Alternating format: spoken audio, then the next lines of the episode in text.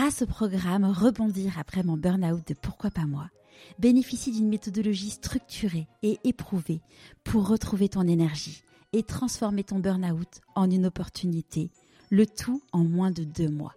Pour en savoir plus, rendez-vous dans les notes de l'épisode. Je me souviens notamment euh, de quelqu'un qui avait travaillé toute sa vie dans la parfumerie et qui m'a dit non mais vous pensez vraiment que Madame Michu, euh, ça l'intéresse de savoir ce qu'il y a dans son parfum?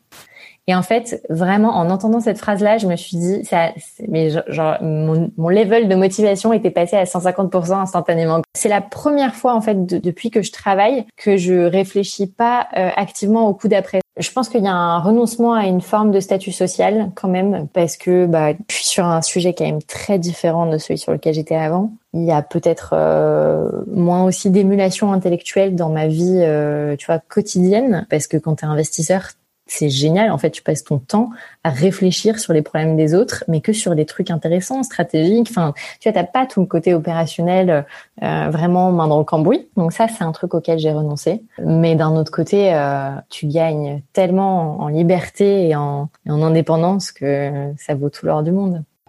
Bienvenue sur Pourquoi pas moi. Je suis Charlotte Desrosiers Natral, la fondatrice de Pourquoi pas moi, l'auteur de Et si je changeais de métier et la créatrice d'un bilan de compétences Nouvelle Génération. Trouvez ma mission de vie et écoutez ma petite voix. Finançable à 100% avec votre CPF. Grâce à des témoignages sans coupe, découvrez les véritables coulisses de ceux qui ont écouté leur petite voix. Pourquoi pas moi Le podcast qui t'invite à écouter ta petite voix? Il y a quelques mois, un ami m'a recommandé de regarder le profil de Marie Hortense. Un grand merci Mathéi, car en effet, c'est une femme incroyable. Dans cet épisode, nous avons notamment parlé de comment concilier sa vie professionnelle et celui de devenir mère. Belle synchronicité, car cette semaine, mon fils a eu dix ans. Cela fait donc dix ans que je suis maman. C'est évidemment un cadeau du ciel, mais c'est un moment particulier dans la vie d'une femme. Je vous en parle d'ailleurs dans une vidéo sur Instagram. Revenons-en à Marie-Hortense. Elle a un parcours assez atypique, mais son CV est riche en expériences qui font bien. En effet, suite à Sciences Po Paris, elle devient consultante chez Bain, puis rejoint le prestigieux fonds d'investissement Partech.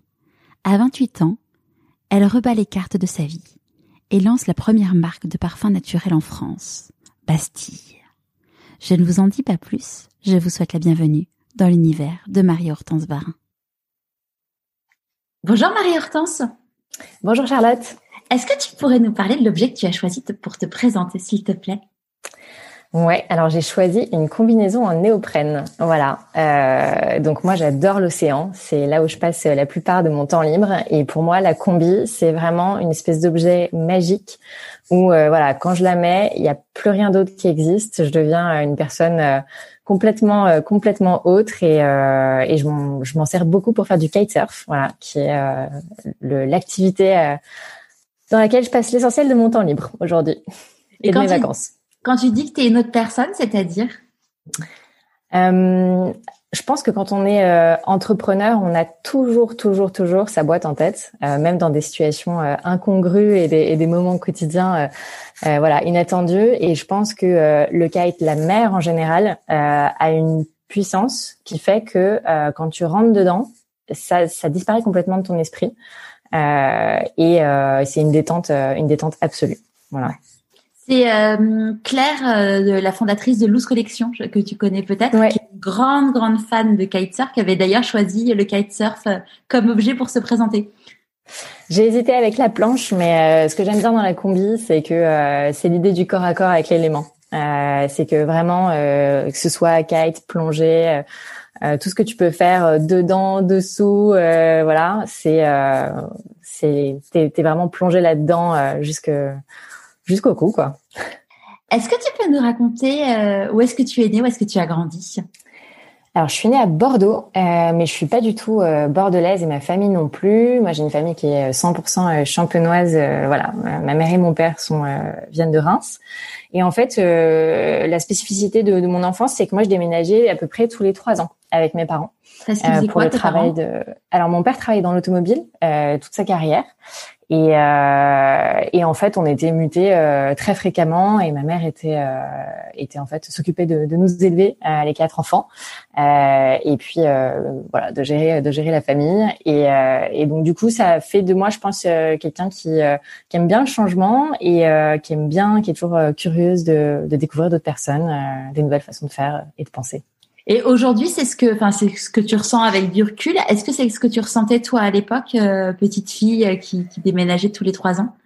Il y a eu quelques fois où ça a été difficile. Je me rappelle de un ou deux déménagements euh, où euh, c'était un peu plus des déceptions et c'était un peu plus un arrachement de, de partir. Surtout que c'était à l'époque où on n'avait aucun moyen de communication. Enfin, on n'avait pas les portables, on n'avait pas les mails. Donc, euh, quand je déménageais, je savais que je perdais des amis, à moins de leur écrire des lettres, voilà, tous les deux mois. Et mais en même temps, non, globalement, ça a toujours été beaucoup de curiosité. Euh, de se dire euh, chouette, on va découvrir un nouvel endroit et, on, voilà, on a on a habité un peu partout en France et on a fait des grands des grands écarts aussi euh, en termes de bah, d'environnement social, etc. entre entre Versailles, Valenciennes, voilà, et puis Lyon plus tard pour pour mon lycée, donc pas mal de choses différentes. Ouais. Et toi, tu du coup, tu te comment tu t'as acclimaté dans ça pour pouvoir justement surfer ou sky surfer là-dessus? Alors, euh, ce qui est assez intéressant dans mon enfance, c'est que quand, quand tu es nouvelle dans une école, euh, tu débarques et tout le monde se connaît depuis plusieurs années. Par ailleurs, tu débarques avec un prénom qui est quand même pas facile. Donc, quand tu t'appelles Marie-Hortense, globalement, les gens se font déjà un peu une idée de qui tu es avant même que tu aies ouvert la bouche. Euh, et donc, t'as pas d'autre choix que d'être hyper sympa. Parce que bah, sinon, personne te connaît, tu as globalement un prénom bizarre. Donc, euh, les enfants se font très vite leur opinion à, à, à 6-7 ans. Euh, et donc je pense que ça a fait de moi quelqu'un qui essayait tout de suite euh, d'aller euh, bah, d'aller assez rapidement en fait socialiser avec les gens. Et ma mère était très consciente de ça parce qu'avant chaque rentrée dans une nouvelle école, le jour de la rentrée, elle me, elle me stockait des goûters dans mon sac. Comme ça, elle était sûre que j'allais me faire des amis à la récré. donc voilà, c'était, c'était beaucoup de bon sens. Ouais. Bah, c'est sûr que hum, y a des prénoms qui sont plus ou moins connotés. Vous avez, avec tes frères et sœurs, vous avez tous des prénoms composés? Euh, deux sur quatre. Ouais, mon frère euh, Pierre-Antoine et les deux autres euh, non n'ont pas de n'ont pas de prénom composé. Mais honnêtement, ça fait partie des choses dont tu fais une force au fil de l'eau. et puis et puis aujourd'hui, c'est assez agréable aussi d'avoir un, un, prénom et un, un, nickname, un surnom aussi, parce que tout le monde m'appelle MH, qui est reconnaissable et qui fait que tu l'entends pas partout dans la rue et que globalement c'est que toi. Quoi. Ouais. Ça, c'est un vrai, c'est un vrai sujet de savoir euh, se dire que un truc qui potentiellement euh, peut t'embêter et arriver à le transformer en force. Euh, à partir de quand tu as réussi justement à faire ce, ce petit switch? Alors moi j'ai mis beaucoup d'énergie dans le fait de faire mentir mon prénom, euh, donc et puis donc j'étais toujours fourrée dans des activités un peu, enfin voilà, pas classiques du tout. Euh, et en fait, je pense qu'il y a un moment où voilà, j'ai eu un, héritage un peu familial euh, que euh, dont, dont, je me suis éloignée, je pense, comme tous les enfants, un peu pendant l'adolescence, et qui au bout d'un moment est redevenu une force. Euh, et je pense à des sujets très personnels aussi, hein, comme celui de la foi, par exemple. Euh, qui euh, bah, qui m'a fallu beaucoup de temps avant de de pouvoir en parler en fait euh, et de l'assumer et puis d'y revenir peut-être un peu plus tard après des années où c'était un sujet qui voilà qui m'intéressait pas et dont je voulais pas entendre parler. Ouais, en mode un peu rejet de la tradition familiale euh, pour ce... et après en mode ça fait partie de moi et je veux l'assumer mais Ouais, et puis peut-être euh, aussi une capacité à le faire en tant que choix d'adulte. Je pense que c'était ça dont j'avais besoin. C'était euh, à un moment donné, je pense, quand on passe un peu la vingtaine, euh, on commence un petit peu à faire le tri. On se rend compte de ce qui nous constitue en tant que entre guillemets un peu inné et acquis. et je pense qu'il y a des choses dont on s'éloigne pendant l'adolescence, et puis au final, en fait, on se rend compte qu'elles sont importantes pour nous, mais on a besoin de pouvoir poser un choix et un acte d'adulte dessus et dire c'est vraiment moi qui choisis ça. Ouais. Ouais, c'est pas je fais ça parce que on me l'a on m'a éduqué comme ça et ça fait partie des codes de la famille, c'est vraiment mon choix et complètement. Et en plus mes parents m'avaient rien imposé du tout là-dessus, ils étaient très très libres donc euh, c'est pas du tout euh, mais même en fait, ce qui est amusant, c'est que l'écosystème, tu vois, souvent, on en parle souvent. Euh, alors pas forcément sur la foi, mais mais sur les sur les sur l'éducation et compagnie. C'est que même quand tu as des parents qui sont ouverts et compagnie, tu as quand même le carcan et l'univers dans lequel tu évolues, que ce soit l'école, la famille, les amis et compagnie, qui font que ça te met des choses en tête, alors qu'en fait, finalement, tes parents sont open, en fait. Exactement, euh, exactement. Et puis euh, les gens sont toujours euh, sont toujours plus complexes que ce qu'on peut en penser quand on les observe de l'extérieur. et donc moi, il y a des, je pense qu'il y a des gens qui, s'ils observaient ma famille de l'extérieur, se diraient parfois bah tiens en fait c'est hyper classique. Et puis euh, et puis en fait euh, pas du tout. Euh, mes parents sur certains trucs sont complètement pas classiques du tout. Ma mère était une bobo bio avant l'heure et un peu new wave sur certains aspects aussi. Donc donc en fait on peut se laisser surprendre aussi. Ouais c'est clair. Qu'est-ce que c'était tes rêves à toi quand tu étais petite fille? Tu disais ah quand je serai grande j'aimerais. Alors L'anecdote dont je me souviens très bien, c'est je devais avoir euh, je devais avoir huit ans. J'étais euh, j'étais euh, à une réunion de famille et un ami de la famille me demande et toi qu'est-ce que tu voudrais faire plus tard quand tu seras grande? Et le truc a fusé tout seul. Et je lui dis je voudrais être ministre de la défense. Alors complètement. Et en fait, c'est assez marrant. Ça m'est resté en tête et j'ai réfléchi des années plus tard à pourquoi j'avais dit ça. Et en fait, c'était l'époque de Michel Alliot-Marie. Et j'étais hyper impressionnée quand j'étais petite. Je l'avais vu à la télévision, je me souviens, je l'avais vu passer en revue les troupes. Et j'avais entendu les commentateurs dire c'est la première femme à passer en revue les troupes militaires françaises. Et, euh, et en fait, euh, ça m'avait vachement marqué. Et, euh, et je pense que j'avais euh, un peu cette envie euh, d'aller dans des territoires où les femmes vont pas trop d'habitude et de pouvoir leur montrer euh, entre guillemets, ou montrer à tous que euh, on sait faire aussi bien que les hommes. Euh, et, euh, et, je pense que c'est un truc qui a ensuite euh, sous-tendu beaucoup de choses dans, dans ma vie d'après. Voilà. Et le fait que ta, ta maman travaillait, ta maman, la, tu l'as jamais vue travailler du coup?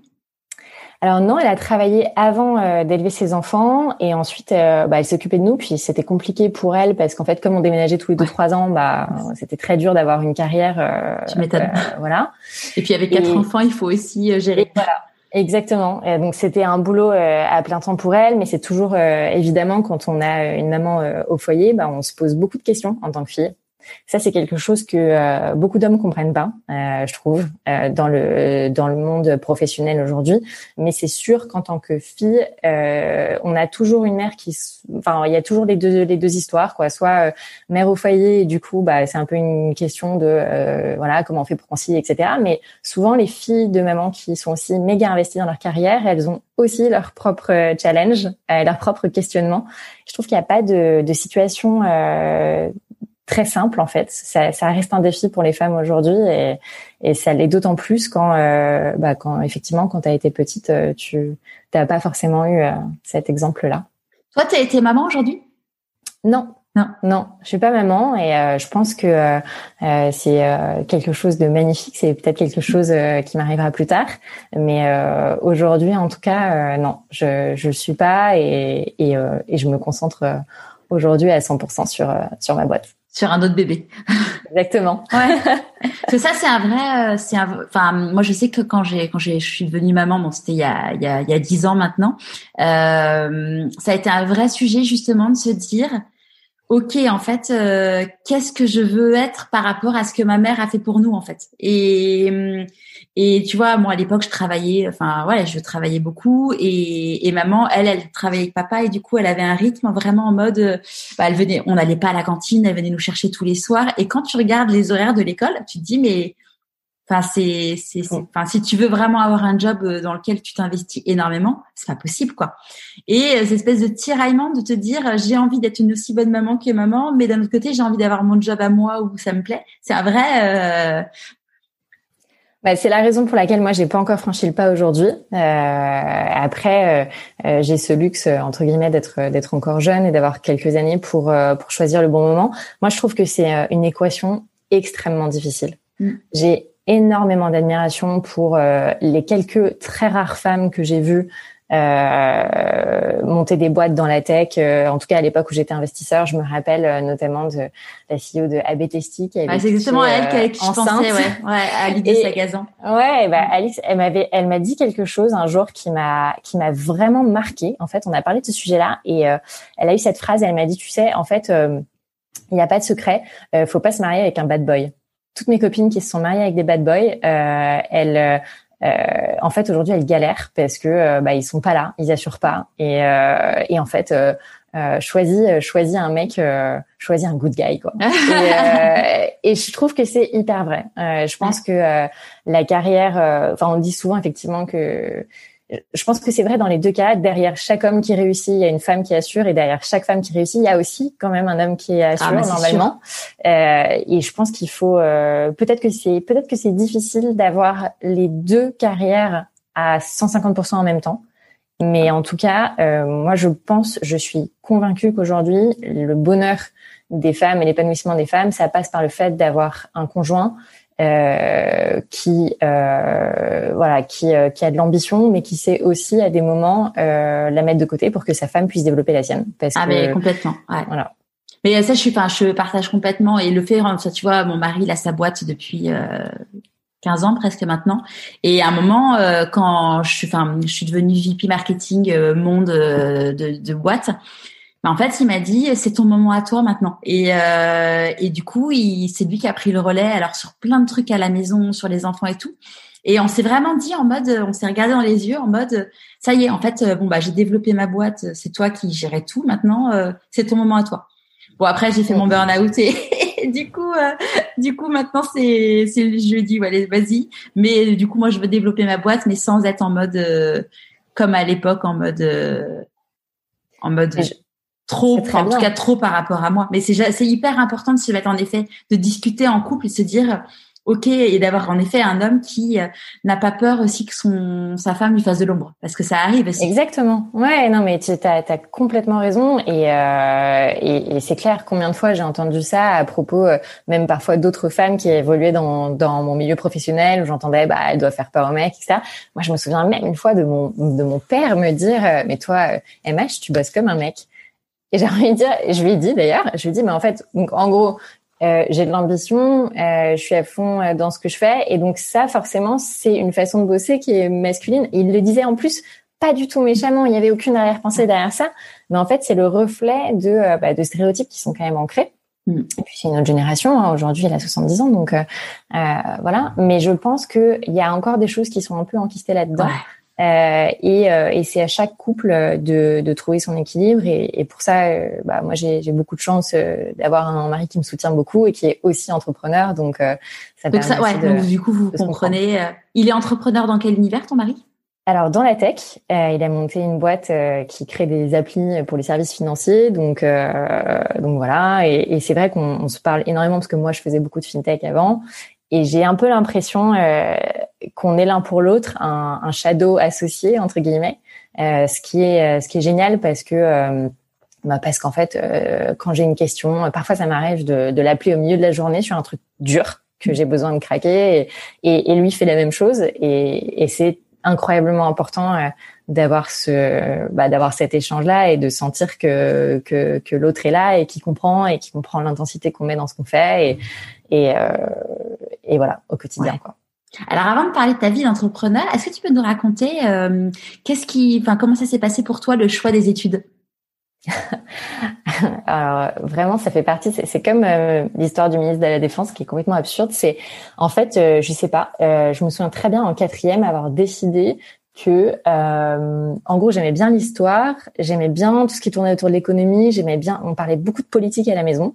Euh, il y a beaucoup de débats, etc., beaucoup d'idées euh, entre mes parents et tout. Et donc, euh, en quatrième, j'ai décidé que j'allais faire Sciences Po et enfin que j'allais tenter Sciences Po déjà. Et donc après, bah j'ai j'ai un peu foncé là-dedans et puis et puis j'ai eu la chance de, de, de pouvoir passer le concours et, et je me sens très bien quand je suis arrivée à Sciences Po de me dire bon et alors du coup ça va être quoi le programme? Parce qu'en fait j'en sais rien donc, euh, donc voilà. Donc ça s'est fait euh, très naturellement euh, parce que c'était une école généraliste et que et qu'il y avait plein de choses que j'aimais et, et, et, ça permettait de ne pas me fermer des portes. Et puis par ailleurs, j'étais pas très bonne en maths et que je me voyais pas du tout faire une prépa. Et voilà, c'était pas pour moi. Et comment tu as connu Sciences Po? Parce que tout le monde ne connaît pas Sciences Po en quatrième. Bah, c'est une bonne question. En fait, je pense que j'avais dû en discuter avec mes parents Euh, mais personne ne l'avait fait dans ma famille. Enfin, moi, mes parents, c'était pas, voilà, c'était pas des fans ni l'un ni l'autre, je pense, des études, même s'ils nous ont nous beaucoup poussé leurs enfants à en faire. Mais euh, c'est venu un peu comme ça et, euh, et voilà, je pense que le fond de débat politique, on avait toujours un fond sonore à la maison. Euh, on écoutait euh, France Inter euh, tout le temps et enfin voilà, moi je me souviens tous les soirs, téléphone sonne, etc. Et mine de rien, ce truc-là a fait grandir, je pense, des, des, questions, un intérêt pour la, la chose publique. Euh, que finalement en France aujourd'hui, euh, il y a un petit peu qu'une seule école qui permet de, en tout cas quand tu sors du bac, euh, cette école-là, elle, elle te donne cette possibilité de vraiment explorer cette piste jusqu'au bout et de savoir si c'est fait pour toi ou pas d'aller travailler dans le public. Ouais. Et du coup, ton entourage, comment il a réagi quand tu as intégré Sciences Po? Euh, je pense qu'ils ont. Je pense que mes parents étaient fiers. Euh, je pense que mes parents étaient fiers. C'était un moment important euh, pour moi de les voir fiers. C'est évidemment aussi pour eux que je le. Enfin voilà, j'avais envie de les rendre fiers en réussissant. Je pense que c'est quelque chose que tous les enfants ressentent et peut-être que ça nous suit aussi plus tardivement les années suivantes. Euh, voilà. À chaque fois que j'ai eu une promotion dans mes jobs, euh, j'invitais euh, mes parents au restaurant. Ah, génial. C'est une façon pour moi de leur dire que je sais ce que je leur dois dans, dans l'éducation qu'ils m'ont donnée. Ouais. Et, et du coup, après à Sciences Po, c'est posé la question de quel job tu allais faire? Comment ça s'est passé? Ouais, et ben en fait euh, très vite, je me suis rendu compte que les affaires publiques c'était pas pour moi, euh, pas parce que le sujet était pas intéressant, mais j'avais toujours euh, toujours un peu eu la bosse du commerce quand j'étais petite. Euh, enfin, ça, ça, me, ça me fascinait toujours un peu. J'avais un grand père qui avait été entrepreneur. et, et donc cette histoire familiale là, elle avait aussi pas mal compté. Et je, je pensais, enfin, d'un autre côté, je me disais, bah voilà, euh, l'administration, en tout cas, euh, ça me semblait, j'avais l'impression qu'il y avait beaucoup de politique déjà à mon époque, quand j'étais, euh, quand j'avais 18 ans et que je suis entrée à Sciences Po, je me suis rendu compte qu'en fait, il y avait des gens qui étaient déjà dans les circuits ultra, dans les bons syndicats étudiants, dans les machins, dans les trucs. Et moi, en fait, je suis très très mauvaise pour euh, bah pour euh, pour cacher euh, ce que je pense grosso modo. Et donc je pense que j'aurais fait une piètre voilà une une piètre politique. Enfin voilà. On verra si un jour le virus revient. Mais et donc et donc aujourd'hui enfin assez vite je me suis décidée à partir plutôt dans la branche économie et, et finance, qui est en fait la branche un peu business de, de Sciences Po. Et naturellement, ça m'a amené à faire des stages euh, dans, dans un domaine, dans des domaines plutôt business. Euh, donc, euh, j'ai un petit peu touché à tout, et puis, euh, et puis j'ai décidé de partir dans le conseil. Voilà, c'était mon premier step. Donc le premier step, donc euh, conseil, c'était chez Bain? Exactement, ouais, conseil chez Bain, donc cabinet américain mais au bureau français avec une, une culture euh, complètement anglo-saxonne. Euh, et, euh, et, des missions hyper intéressantes, euh, mais plutôt, euh, je dirais, c'est plutôt un endroit où on développe, en tout cas moi je trouve, des soft skills, euh, donc des capacités de, de bah, d'expression, d'écoute, de, de synthèse, etc. mais je savais très bien que c'était pas du tout ce que je voulais faire à terme. Donc, Pourquoi? Comment comment t'as senti que c'était pas ce que tu voulais faire? euh, alors moi déjà j'ai un petit problème avec la hiérarchie en général euh, et c'est des c'est des endroits extrêmement hiérarchiques. Donc il y a une euh, quand même un truc qui voilà qui est assez qui est une chaîne une chain of command extrêmement claire et euh, et je trouvais qu'il y avait pas euh, forcément de d'ouverture au challenge de on va dire du bas de la pyramide vers le haut. Euh, et, et, puis par ailleurs, euh, moi, ça me démangeait aussi un petit peu de, de, faire des choses un peu entre guillemets avec mes mains.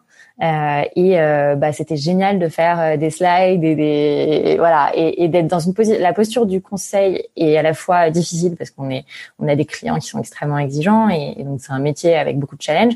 Mais d'un autre côté, c'est aussi très confort parce que bah voilà le vendredi soir on arrête sa, sa, sa semaine et puis et puis on réfléchit pas à ce qui se passe chez le client pendant le week-end. Ça se passe chez le client. Et, euh, et ça, c'est une petite bulle dorée quand même, je trouve. Euh, en plus, avec beaucoup de gens hyper smart euh, qui venaient d'écoles bien plus brillants que moi. Euh, enfin, il y avait que des X et des. Voilà. Nous, on était complètement outsiders. Il y avait trois trois Sciences Po qui se baladaient qui savait pas faire de modèle Excel et qui était vraiment, quand on arrivait, on n'avait pas forcément les mêmes skills que les autres. Ça a été un challenge du coup de te faire embaucher, j'imagine, euh, parce que justement, tu n'avais pas le profil euh, des. Ah ouais, ah bah déjà c'était hyper drôle parce que je me souviens, euh, Bain c'est le seul cabinet que j'ai tenté. Donc il y avait euh, Mac et BCG aussi, mais je savais que chez Mac et BCG il y avait des tests de maths avant. Et moi je m'étais dit direct, ouais c'est mort, je vais jamais les avoir. Donc en fait, j'ai tenté, euh, j'ai tenté Bain et et je me souviens, j'ai eu la chance de tomber sur un sur quelqu'un en entretien avec qui bah ça avait très bien fité. Et euh, et puis euh, et puis voilà, je, je, franchement mon entretien se passe bien et à un moment euh, vient le justement le moment du test euh, du test un peu plus analytique. Et, euh, et je me souviens qu'à un moment donné je dois faire 1,6 x 2 et et je commence à prendre mon crayon et le mec me regarde et me dit vous allez pas poser l'opération quand même. et, euh, et en fait, j'étais tellement euh, sur le coup. En fait, je savais tellement que c'était mon talon d'Achille, euh, le calcul mental, que je m'étais dit, je vais la faire safe, 1,6 x 2, je prends mon crayon et mon papier, quoi. Et en fait, bon, au final, ça va, mais mais c'était le, je pense que c'était le stress sur le coup. Et, et puis après, bah, on a été un peu chambré en arrivant. On était toujours un peu chambré les Sciences Po, mais ça, ça fait partie du, du jeu. Et, euh, et c'est vrai en plus parce qu'on vient d'une on vient d'une école qui euh, et c'est une chance aussi qui nous prépare finalement pas tellement à la vie en entreprise, mais c'est une chance parce que pendant cinq ans, euh, bah, on peut explorer des territoires euh, incroyables en termes académiques. Et euh, moi, j'ai pris des cours de droit de la guerre, de, enfin voilà, de, de, choses qui n'ont rien à voir avec ce que je fais aujourd'hui. Et, et je, je, suis quand même très reconnaissante à cette école, mine de rien, de nous avoir formés à, voilà. On est, on est, on est peut-être pas très bon en maths, mais en tout cas, on a, on a aussi l'esprit ouvert. Ouais, vous avez des compétences que les autres n'ont pas, et, et, en effet une ouverture d'esprit. Et justement, le fait de pas avoir été préformaté fait que vous, du coup, ça permet de d'appréhender les situations de façon différente aussi. Bah, en tout cas, enfin, je, alors on est toujours, il y a toujours une part de formatage, mais ce qui est bien en tout cas dans cette école, c'est aussi qu'il y a, ils font un vrai effort pour euh, pour la diversité. Et donc il y a des gens euh, bah, de milieux sociaux, il y a plein d'enfants d'énarques et tout. Enfin moi je savais pas du tout qu'il y avait des dynasties comme ça, d'énarques et tout. Enfin moi dans ma famille, euh, personne déjà n'avait fait Sciences Po, donc encore moins l'ENA. Euh, mais du coup il y a aussi des gens euh, qui euh, vraiment, je trouve que c'est une école où la méritocratie euh, fonctionne quand même pas mal. Il y a eu un vrai effort avec avec plein d'initiatives qui ont été lancées, les conventions ZEP notamment, etc., qui fait que bah, on se retrouve dans le bain avec des gens qui sont quand même très différents de nous, et c'est très bien. C'est c'est essentiel. On parlait euh, juste avant là euh, de brancher le micro de Claire Desmarais-Poirier, donc qui a qui a été soutenue par Arnaud Giderodon, euh, l'épisode mon épisode de la semaine dernière. Et Claire Desmarais-Poirier, elle, elle a fait Sciences Po, sachant que Claire, voilà, elle vient d'un milieu ouvrier très simple. ses parents étaient étaient syndicalistes dans leur usine. Enfin, donc un, un univers. Enfin, moi quand je l'ai interviewée, tu vois, elle me racontait que avec avec son son mari ils ont été euh, dans des squats. Enfin, ils ont vécu dans un squat. Et tu te dis, euh, bon, bah voilà, c'est très, très, très, très loin de mon univers euh, à moi et de beaucoup de personnes que j'ai interviewées. Mais elle, elle s'était dit, bah moi, j'ai envie de faire Sciences Po. Elle a découvert cette école. Mais personne, enfin, à la base, personne, et même son, sa famille lui avait dit, mais c'est pas pour nous, c'est. Mais en fait, je pense que ça fait partie de. Il y a des endroits comme ça dans la vie euh, où on a besoin de, ça vaut pour les carrières, où on a besoin de plus ou moins de capital social euh, pour réussir. Je trouve par exemple que le conseil en strat, je me suis toujours dit moi que c'était un endroit où il fallait pas mal de capital social parce que euh, ça demande beaucoup d'aisance euh, à l'oral et, euh, et beaucoup d'aisance à l'écrit également. Donc souvent des gens qui ont beaucoup lu, etc. et qui sont à l'aise avec l'idée de se retrouver très vite avec des gens en face de gens, voilà, qui ont fait des grosses écoles, etc. Et je trouve que justement, ce qui est bien dans d'autres domaines, euh, peut-être la finance aussi d'ailleurs, la finance un peu comme ça, mais la tech par exemple, c'est justement euh, il y a beaucoup moins besoin de ça. Euh, et, et moi, ce que je trouve hallucinant, c'est de rencontrer des entrepreneurs qui ont tous les profils. effectivement, il y en a plein qui ont Félix, mais il y en a aussi plein qui ont juste le bac. et, et je Enfin, et, c'est et c'est très bien, c'est essentiel et, heureusement qu'il n'y a pas qu'une seule façon de de réussir et, et qu'il n'y a pas une seule façon d'être brillant en fait. Euh, il y a des gens. il y a plein de formes d'intelligence. Exactement, exactement. Et euh, l'intelligence scolaire, c'est une forme, mais euh, c'est pas euh, c'est pas 100% d'intelligence quoi. Mon papa, il, il me racontait ça euh, quand j'étais petite. Alors moi, j'ai pas, enfin, j'étais pas très bonne à l'école, mais bon, j'étais dans un, un collège, lycée à Neuilly-sur-Seine, donc euh, le pas très bonne et tout, est assez relatif en fait. Finalement, euh, on te fait comprendre que t'es pas très bonne, mais si tu regardes par rapport au, à la moyenne nationale, en fait, tu te dis, bah finalement, je suis quand même plutôt pas mal. Et, et papa me disait toujours, tu sais, il y a l'intelligence scolaire et il y a l'intelligence de, de émotionnelle, artistique et compagnie. Et il me prenait toujours cet exemple en me disant, tu sais, euh, le meilleur de ma classe euh, euh, quand il était petit, bah aujourd'hui il fait tel métier et finalement il n'est pas spécialement heureux et, et c'est pas parce que t'es pas la meilleure de ta classe qu'en fait tu pourras pas faire des grandes choses dans ta vie. Mais c'est clair, mais c'est tellement essentiel d'entendre ça, je pense, quand on est enfant. Et peut-être que le système scolaire français est, est assez, est peut-être moins bien câblé que certains autres systèmes scolaires étrangers là-dessus. Euh, on a beaucoup tendance à, voilà mettre de l'emphase euh, sur euh, sur sur les notes et sur le fait d'être peut-être dans le top 3 etc ou d'avoir plus de X de moyenne alors qu'en fait en fait il y a plein de façons il y a, il y a plein de formes d'intelligence. Et et surtout je pense que la contribu en fait même au-delà de l'intelligence la vraie question c'est qu'est-ce qu'on apporte chacun d'entre nous au bien commun? Mm. et c'est pas une question d'intelligence. C'est pas ah, du tout une question d'intelligence. euh, on, on, a euh, euh, on a besoin, voilà, c'est quelle, est ta quelle est ta contribution à la société? Et je connais plein de gens brillants euh, chez qui elle, est pas forcément euh, énorme, et d'un autre côté, bah, plein de gens, voilà, qui qui se définiraient pas comme brillants, chez qui elle est absolument essentielle. Ouais, en fait, tu vois, c'est un, c'est pour moi, c'est un sujet qui résonne énormément parce que au fur et à mesure des interviews que j'ai fait dans, dans le podcast, au bout de six mois à peu près d'interviews, je me suis rendu compte que tout le monde me disait, je suis à ma place, euh, j'ai l'alignement des planètes et tout. Et je me suis dit, mais ça, a l'air trop bien ça. comment, comment, comment on fait et tout. Et, et, je me suis rendu compte que ça, ça s'appelait euh, la mission de vie, la raison d'être, euh, l'ikigai et compagnie. Et que ce qui est essentiel, c'est en effet quand, quand tu es vraiment à ta place, c'est de faire appel à tes talents, à tes valeurs. Euh, et puis aussi euh, d'apporter quelque chose aux autres, au monde. Et sans se mettre une pression surdimensionnée en mode on va tous sauver les, les enfants de malnutrition ou quoi. Mais chacun avec son à, son échelle sur un sujet, on va faire en effet du bien à, à la planète, à, aux autres en fait. Oui, il y a une sorte d'éthique. Je, suis complètement d'accord avec ce que tu dis. Il y a une sorte d'éthique et de d'exigence en fait, je trouve presque morale euh, derrière euh, l'idée de dire voilà, euh, j'ai des talents et, et, tout le monde a des talents et donc maintenant qu'est-ce que j'en fais? Mm. Et euh, il y a une très très belle parabole dans la Bible qui s'appelle d'ailleurs la parabole des talents, qui est qui est, qui est dur et qui est pas facile quand on la lit comme ça, mais euh, qui est exactement cette idée-là de, euh, en fait, euh, on a placé en toi des, des capacités. et en fait, c'est à toi de ne pas avoir peur de tes propres talents, d'aller d'aller les chercher, d'aller les déterrer, de les faire fructifier et, et de les faire rayonner. Et je pense que c'est la quête d'une vie. mais voilà, je pense qu'on n'arrive jamais au bout, mais que c'est le chemin qui compte, quoi. Ah, c'est clair. On est bien d'accord. Et du coup, alors qu'est-ce qui a fait que tu as quitté euh, que quitté Bain alors, euh, avant de, rentrer chez Bain, j'avais fait un stage chez eux et, euh, avant de reprendre de reprendre le, job en CDI, j'étais passée très rapidement en start-up. J'avais fait quelques mois chez Rocket Internet en Égypte, qui ont été hyper structurants, je pense, pour la suite.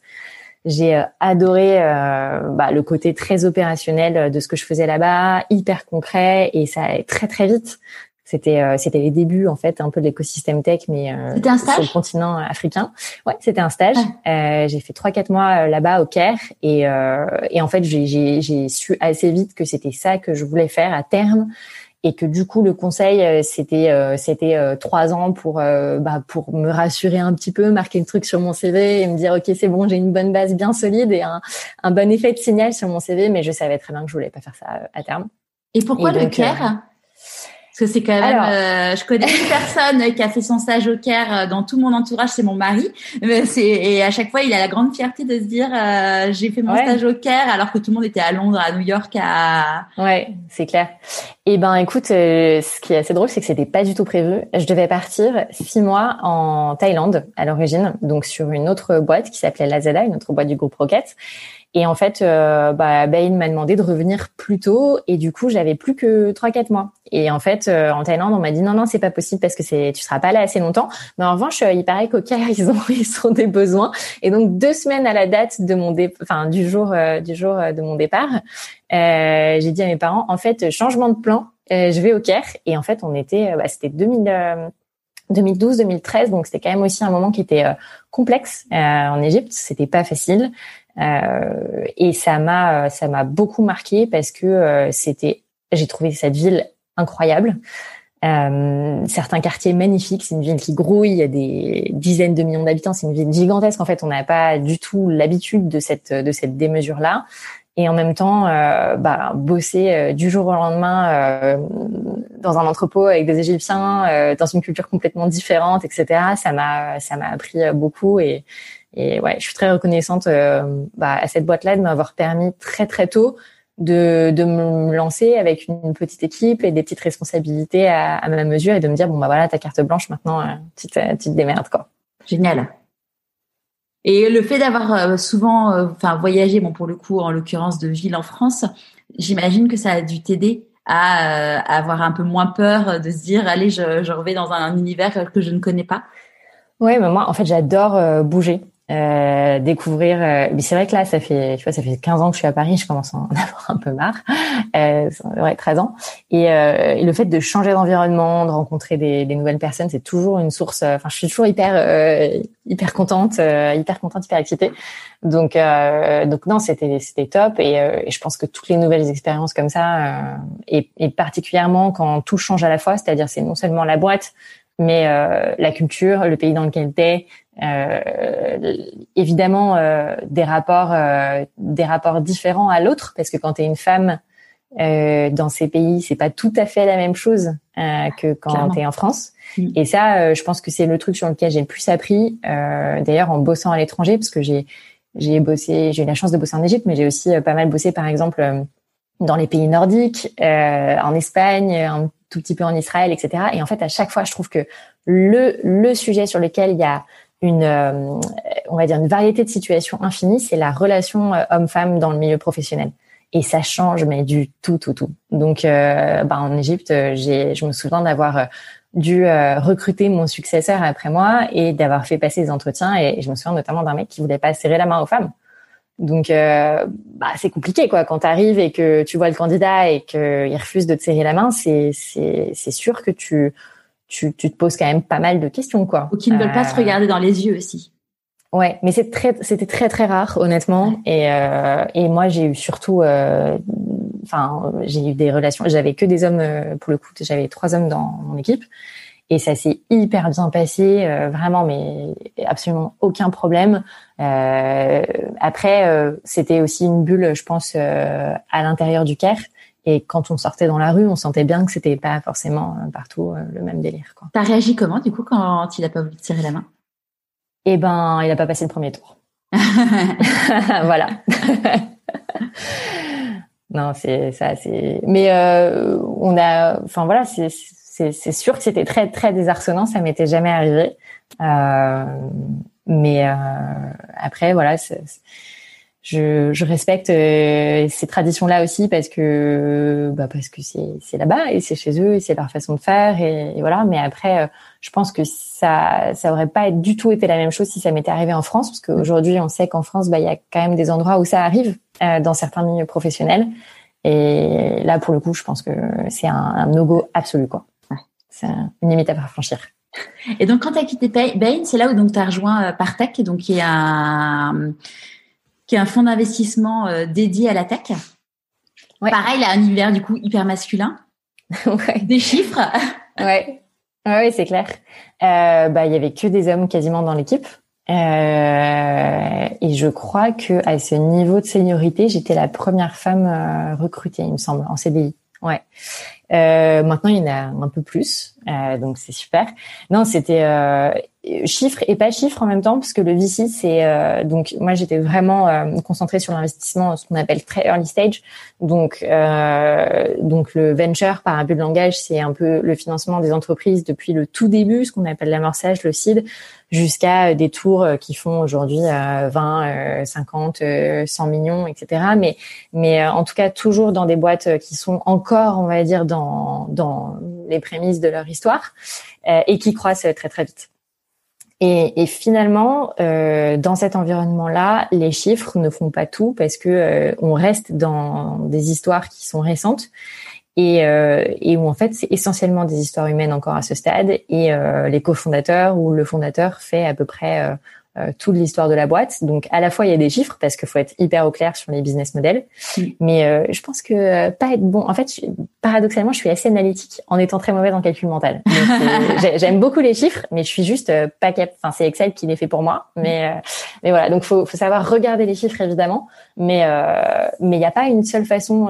comme on se dit, il n'y a pas une façon, une seule façon d'entreprendre. Je pense qu'il y a plein de façons différentes d'être VC. C'est ce que j'ai appris chez Partech en voyant des certains de mes collègues qui, franchement c'est vraiment une équipe de gens très très brillants. Euh, et, euh, certains euh, vont avoir un style justement très chiffre, très financier, peut-être plus le fond le fond grosse.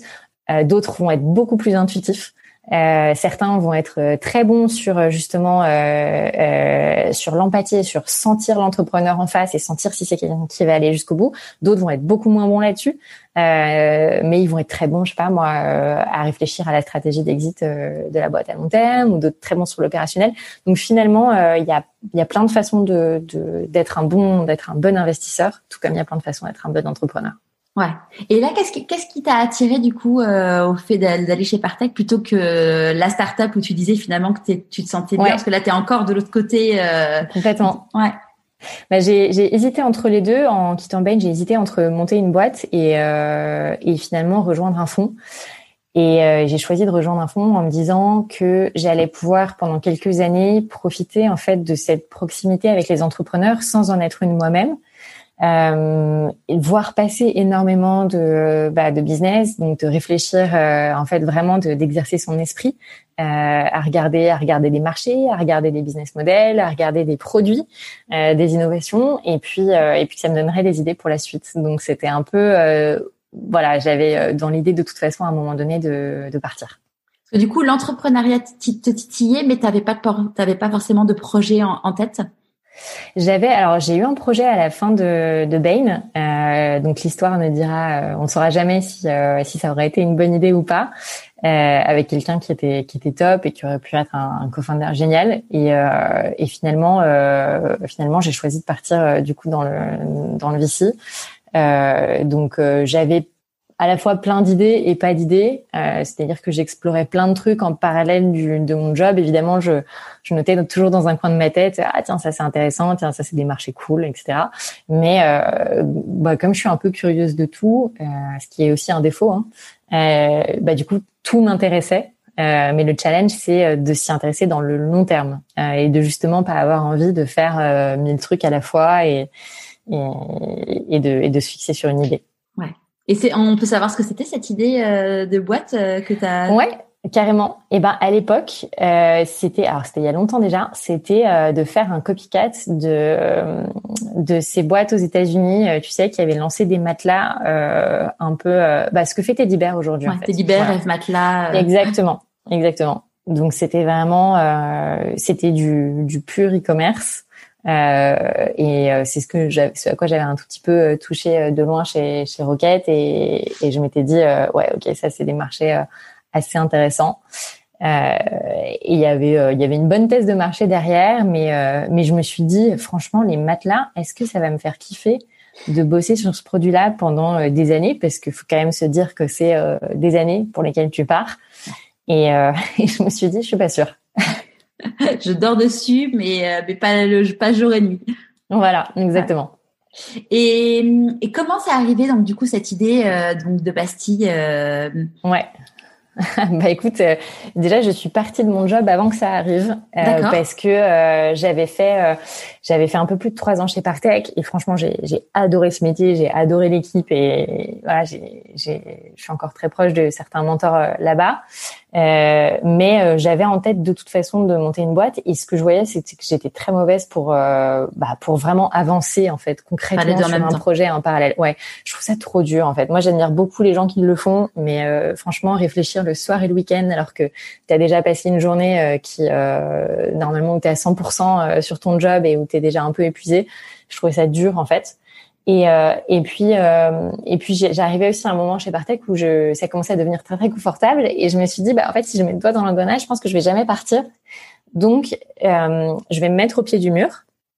Euh, je vais euh, essayer d'avoir une rupture conventionnelle et puis, et puis bah me dire, voilà, je, vais, je me donne six mois pour trouver une idée, trouver un associé et puis, et puis bah si dans six mois je sais pas, j'ai pas d'idée, où je me dis, bah en fait, l'entrepreneuriat c'est pas du tout pour moi, euh, j'arrêterai et, puis je reprendrai un job, quoi. Voilà. Et comment, euh, euh, comment ton entourage il a réagi? Parce que c'est quand même hyper cool de faire ça.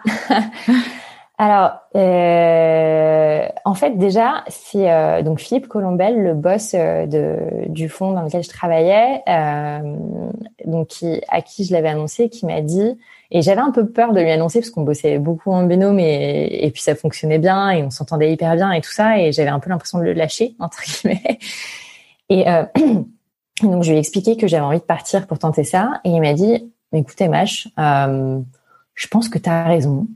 Euh, si tu as envie de le faire, il faut que tu le fasses. Et puis, bah, et puis, bah, tu me diras comment je peux t'aider. Mais euh, tu as raison, à ta place, je ferai la même chose. Et donc déjà, ça m'a complètement libérée parce que moi, j'étais stressée euh, en fait de me dire ah, bon ok, ils m'ont formé, ils ont investi sur moi, etc. Et donc là, je vais les planter, c'est pas c'est pas top. Et en fait, il l'a pas du tout vécu comme ça. Euh, et, euh, et donc, euh, et je pense que c'est ça les, les, vrais mentors en fait. Et, euh, et j'en ai quelques-uns comme ça dans, dans ma carrière qui m'ont toujours vachement soutenu à ces moments-là et et, euh, et qu'ils soient professionnels ou pas. Euh, j'ai aussi des mentors qui sont pas du tout pros, mais mais mais à qui je demande beaucoup de conseils sur des sujets pros. et, et donc il y a eu ça. Il y a eu, j'ai eu aussi un, un, prêtre avec qui je m'entends très bien et qui, qui est aussi quelqu'un d'important pour moi, qui m'a dit non mais là, euh, Emma, je ta vie, elle est trop tranquille, elle est trop plan-plan. Vas-y, euh, tu veux pas foutre un peu le bordel euh, Pose ta dème et vas-y, euh, genre, voilà, t'as envie de le faire, fais-le. T'avais quel âge? J'avais 20, j'avais 29 ans. J'avais 29 ans. Et en fait, la, la, non, 28, ouais, 28. Au moment où j'ai pris la décision et je l'ai annoncé, j'avais 28 ans. Et en fait, je suis, j'ai quand même fait une petite retraite à un moment. Donc, je suis partie pendant trois, quatre jours euh, faire un truc qui s'appelle la retraite spirituelle de Saint Ignace, qui est assez dingue, qui est une sorte d'exercice d'introspection qui a été inventé par ce moine euh, au Moyen Âge et qui m'a vachement aidé à mettre sur le papier, euh, en gros, les conditions de mon bonheur. C'est vraiment une retraite où tu te poses la question de qu'est-ce qui me rend heureux? Quel est mon désir et qu'est-ce que j'ai dans mon cœur quoi. Et en fait à ce moment-là euh, c'est devenu assez clair que euh, j'avais envie de tenter l'aventure entrepreneuriale et, euh, et j'ai posé madame euh, en rentrant de cette retraite là c'est fou hein. voilà. Ouais. Bah ça ça a beaucoup compté mais je continue à à réfléchir comme ça de temps en temps j'ai besoin d'aller d'aller faire un break et de et de m'abstraire en tout cas moi je suis très mauvaise pour faire des choix structurants dans mon quotidien. J'ai besoin de m'abstraire, de, euh, de prendre un petit temps et puis de, de, de couper les téléphones, quoi. Ouais. Ouais, vraiment te recentrer avec toi-même et aller puiser. Euh, et c'est ce que tu disais aussi tout à l'heure sur le fait d'arriver à monter une boîte en parallèle de. Même si on a, on, en parlait avec Charlotte Ducharme qui a monté euh, euh parents cool mais kids appli euh, ou cool parents. Cool parents, voilà, voilà, voilà, j'ai déjà, j'inverse toujours. Et en fait, Charlotte, elle disait que elle avait un super job dans une super boîte et tout, qu'elle a pris un autre job euh, qui était sur le papier beaucoup moins euh, successful mais euh, qui lui permettait justement d'avoir moins de charge mentale pour pouvoir justement développer son projet en parallèle.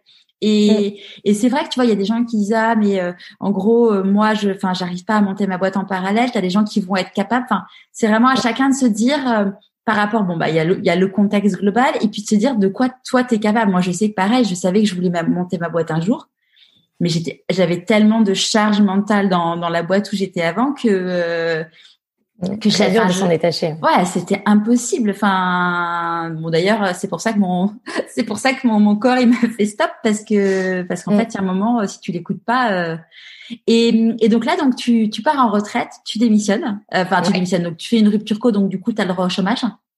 Exactement. ça, c'est important et merci la France. Euh, mille fois quand même, on est un pays incroyable pour entreprendre, il faut le dire, euh, le redire. Et euh, j'ai entendu une fois cette expression que Pôle Emploi était le premier de France et, c'est totalement vrai. Hmm. Et, et, là, pour toi, euh, tu, tu disais donc du coup trouver un associé. Pour toi, c'était vraiment quelque chose d'important d'être à deux? Ouais, euh, moi je m'envisageais pas euh, entreprendre seule. Donc du coup l'histoire euh, bah, finalement fait que ça, s'est passé autrement, mais euh, parce que je suis quelqu'un d'assez euh, extraverti et que dans mon profil BTI par exemple, et que j'ai vraiment besoin d'échanger avec les gens pour pour avancer sur mon travail et, euh, et que c'est ça qui me rend euh, heureuse en fait, c'est de faire du ping-pong euh, tout le temps avec les autres quoi. Et, et donc moi je me suis mise en quête, bah, j'avais réfléchi à pas mal de personnes avec qui je pouvais lancer une boîte. et puis il y avait il y avait quelqu'un en particulier qui avait un super profil et que je connaissais un petit peu avec qui bah, j'ai bossé sur sur cette idée sur laquelle je suis aujourd'hui, mais qui finalement au démarrage euh, enfin quelques jours après le démarrage, après qu'on ait acté un petit peu les choses et qu'on ait lancé le projet, euh, m'a dit que finalement il souhaitait pas, il souhaitait pas y aller. Euh, et il avait ses raisons et je, je, le comprends très bien. Enfin voilà, je pense qu'il y avait aussi un contexte personnel, etc. Et, et, donc du coup, je me suis retrouvée en fait euh, à me dire, ok, en fait là, je suis toute seule. C'était pas du tout ce qui était prévu. Et je me suis donné 48 heures pour décider si j'y allais ou si j'y allais pas et si je me lançais quand même. Et puis bah voilà, j'ai décidé de, de, le faire quand même. Et c'était et du coup, c'est comment elle est venue cette idée de Bastille?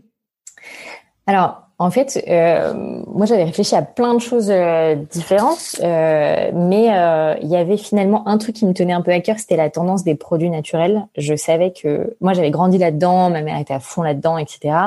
Et en fait, euh, pour moi, ça fait partie des tendances culturelles, enfin sociales, qui vont qui, sont absolument inéluctables en fait.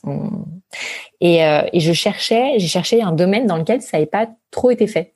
Euh, et donc j'ai regardé plein de choses différentes et assez vite en fait, au bout de quelques semaines de recherche, euh, je suis tombée sur le parfum. tout simplement aussi parce que bah, de mon expérience personnelle, moi qui faisais super gaffe à ce que je mangeais, à ce que je mettais sur ma peau, etc., et qui utilisais grosso modo que des produits naturels, clean, euh, je savais que le parfum c'était un peu le, le, le, produit un peu l'irréductible de ma salle de bain que j'arrivais pas à remplacer par euh, quelque chose euh, bah, de tout simplement de, de, plus clean et je savais pas pourquoi. Il n'y avait pas en fait cette offre sur le marché des marques naturelles mais qui sont aussi quand même sexy et un, et, un, minimum glam quoi parce que t'as pas forcément envie d'acheter ton, ton, parfum chez, chez Naturalia et, et ce truc là n'existait pas trop. Et, et donc j'ai commencé à creuser parce que je me suis je me suis demandé pourquoi tout simplement. Donc j'ai rencontré à la fois euh, des gens du métier donc des parfumeurs. Euh, j'ai rencontré des gens dans des maisons de composition donc qui sont les grands groupes euh, qui euh, fabriquent pour l'ensemble des marques et qui ont eux-mêmes les matières premières et les parfumeurs en interne. J'ai parlé aussi avec des gens chez des marques euh, chez des distributeurs etc et en fait ah c'est je fais une petite parenthèse. C'est des gens du coup que tu c'est des gens que tu avais dans ton réseau ou c'est des gens où tu as provoqué les alors ouais il y a eu un petit peu de réseau. Euh, effectivement, il y a eu un petit peu de réseau, euh, mais donc toujours de la deuxième ou troisième connexion. C'était jamais des gens que j'avais de façon immédiate dans mon réseau, mais toujours, euh, voilà, je trouvais des gens intéressants sur LinkedIn et je me rendais compte qu'on avait des gens en commun, etc. Donc voilà.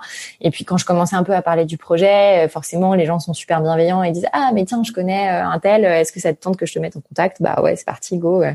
Et donc voilà. Et après, moi, j'aime bien y aller aussi un peu au culot et contacter les gens euh, comme ça euh, out of the blue sur LinkedIn, euh, envoyer des mails, etc. Et en fait, on, c'est fou, mais enfin, il faut absolument le faire. J'encourage vraiment tout le monde à le faire parce que vous imaginez pas le, le, le nombre de gens incroyablement smart et busy qui pourtant sont prêts à donner du temps euh, à décrocher leur téléphone et à répondre à quelques questions.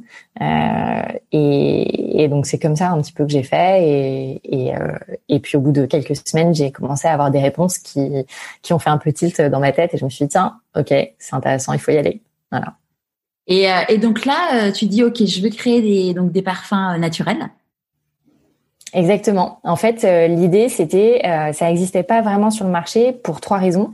La première, c'est que concrètement, euh, les ingrédients naturels en parfumerie, c'est très cher. Donc, c'est en moyenne beaucoup plus cher que les ingrédients de synthèse. Et ça, dans un contexte, dans une industrie qui, euh, depuis plusieurs années, a beaucoup de pression sur ses marges. Pourquoi? Parce que, euh, alors, c'est des produits qui, qui, ont une bonne marge à la base, mais il y a d'énormes coûts de distribution et de marketing surtout. Donc, on sait tous que, euh, voilà, les, les, campagnes. On a tous vu Capital sur le, le, prix, de, ouais, sur le marketing, le, le coût du flacon, tout ça. Exactement, exactement. Et donc, du coup, bah, ça, concrètement, les, les dépenses de distribution de marketing croissantes depuis des années, ça fait que euh, les marques et, les grands groupes ont de moins en moins de budget à investir dans leurs ingrédients. Et donc, en gros, la qualité des ingrédients a plutôt tendance à baisser euh, et euh, enfin avait plutôt tendance à baisser pendant quelques décennies.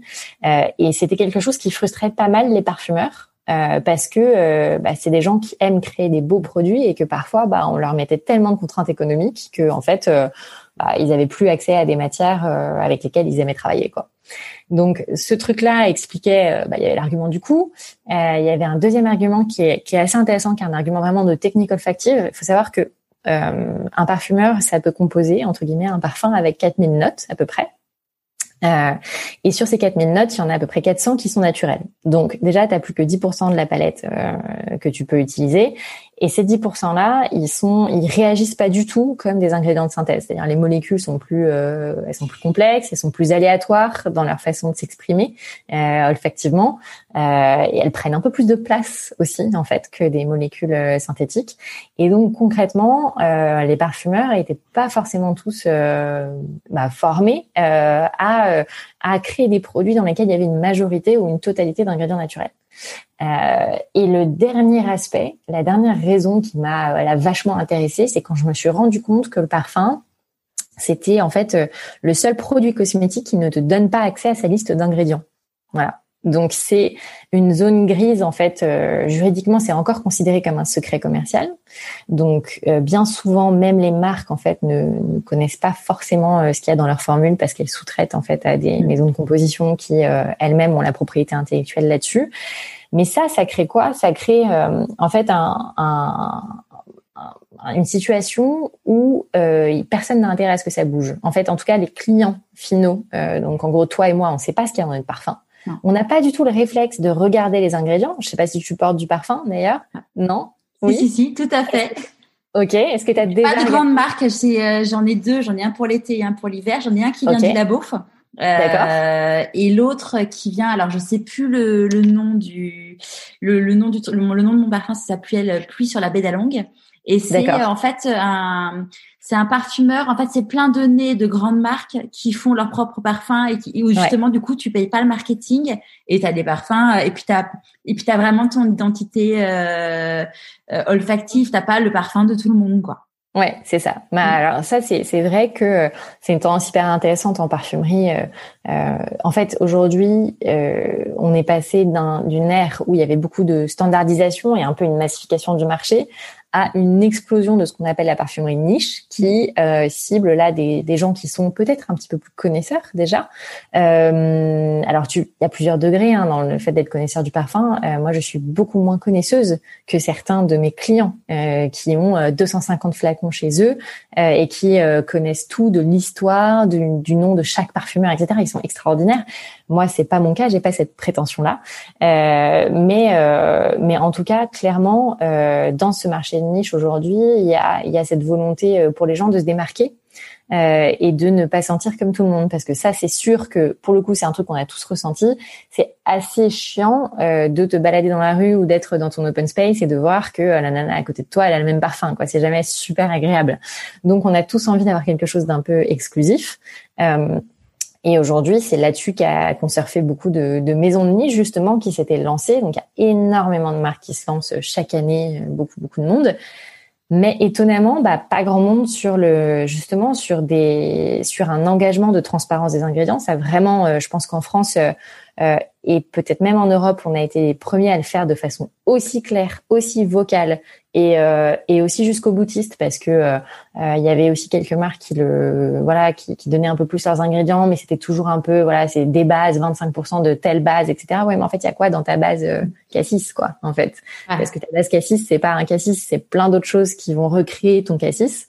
Euh, et donc, euh, et donc en fait, il faut savoir ce qu'il y a dedans et qu'est-ce qui est naturel, qu'est-ce qui ne l'est pas.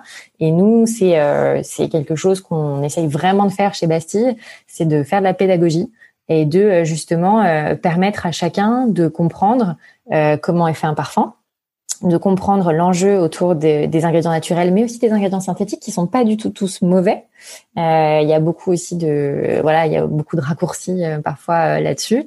et nous, on n'est pas du tout dans une posture d'ayatollah. Au contraire, nous, ce qu'on veut, c'est que bah, tout le monde puisse comprendre ce qu'il y a derrière les, les grosses ficelles marketing qu'on voit très souvent sur ce marché et se rapprocher du produit, un petit peu comme bah tu vois aujourd'hui quand tu rentres chez un caviste euh, parfois, tu es intimidé parce que tu te dis, euh, là là, euh, euh, je sais pas, moi, si je suis pas connaisseur en vin, je suis pas super à l'aise, tu vois, d'aller dire, euh, ouais, ok. Donc, en général, j'arrive et je dis, bah voilà, j'ai un dîner, il va y avoir tel plat, qu'est-ce que vous me conseillez de bon? Mais euh, quand le mec t'explique la différence entre, tu vois, tel tel Bordeaux et enfin tel Saint-Émilion et tel Saint-Émilion, t'es un peu, voilà, t'es un peu perdu. Et moi, mon but, c'est que justement, bah, les gens, tout le monde puisse rentrer dans une parfumerie et euh, et en fait avoir déjà euh, un petit peu les, les, les bases euh, de euh, ce que c'est que le parfum, comment c'est fait, euh, et, et de ne pas bah d'avoir envie d'apprendre et puis aussi de ne pas se faire avoir par du marketing qui parfois te montre à grand renfort de, de champs de fleurs que ce qu'on t'évoque c'est la nature, etc. Alors que dedans en fait tu as 95% de synthèse quoi. Et, et, et, du coup, euh, là aujourd'hui, donc tu as eu cette idée-là, et euh, toi, donc tu n'es pas du tout parfumeuse. Hein, euh, non, si on a écouté le début de l'histoire, on, l'a compris. Comment euh, comment t'as fait du coup pour euh, créer tes parfums?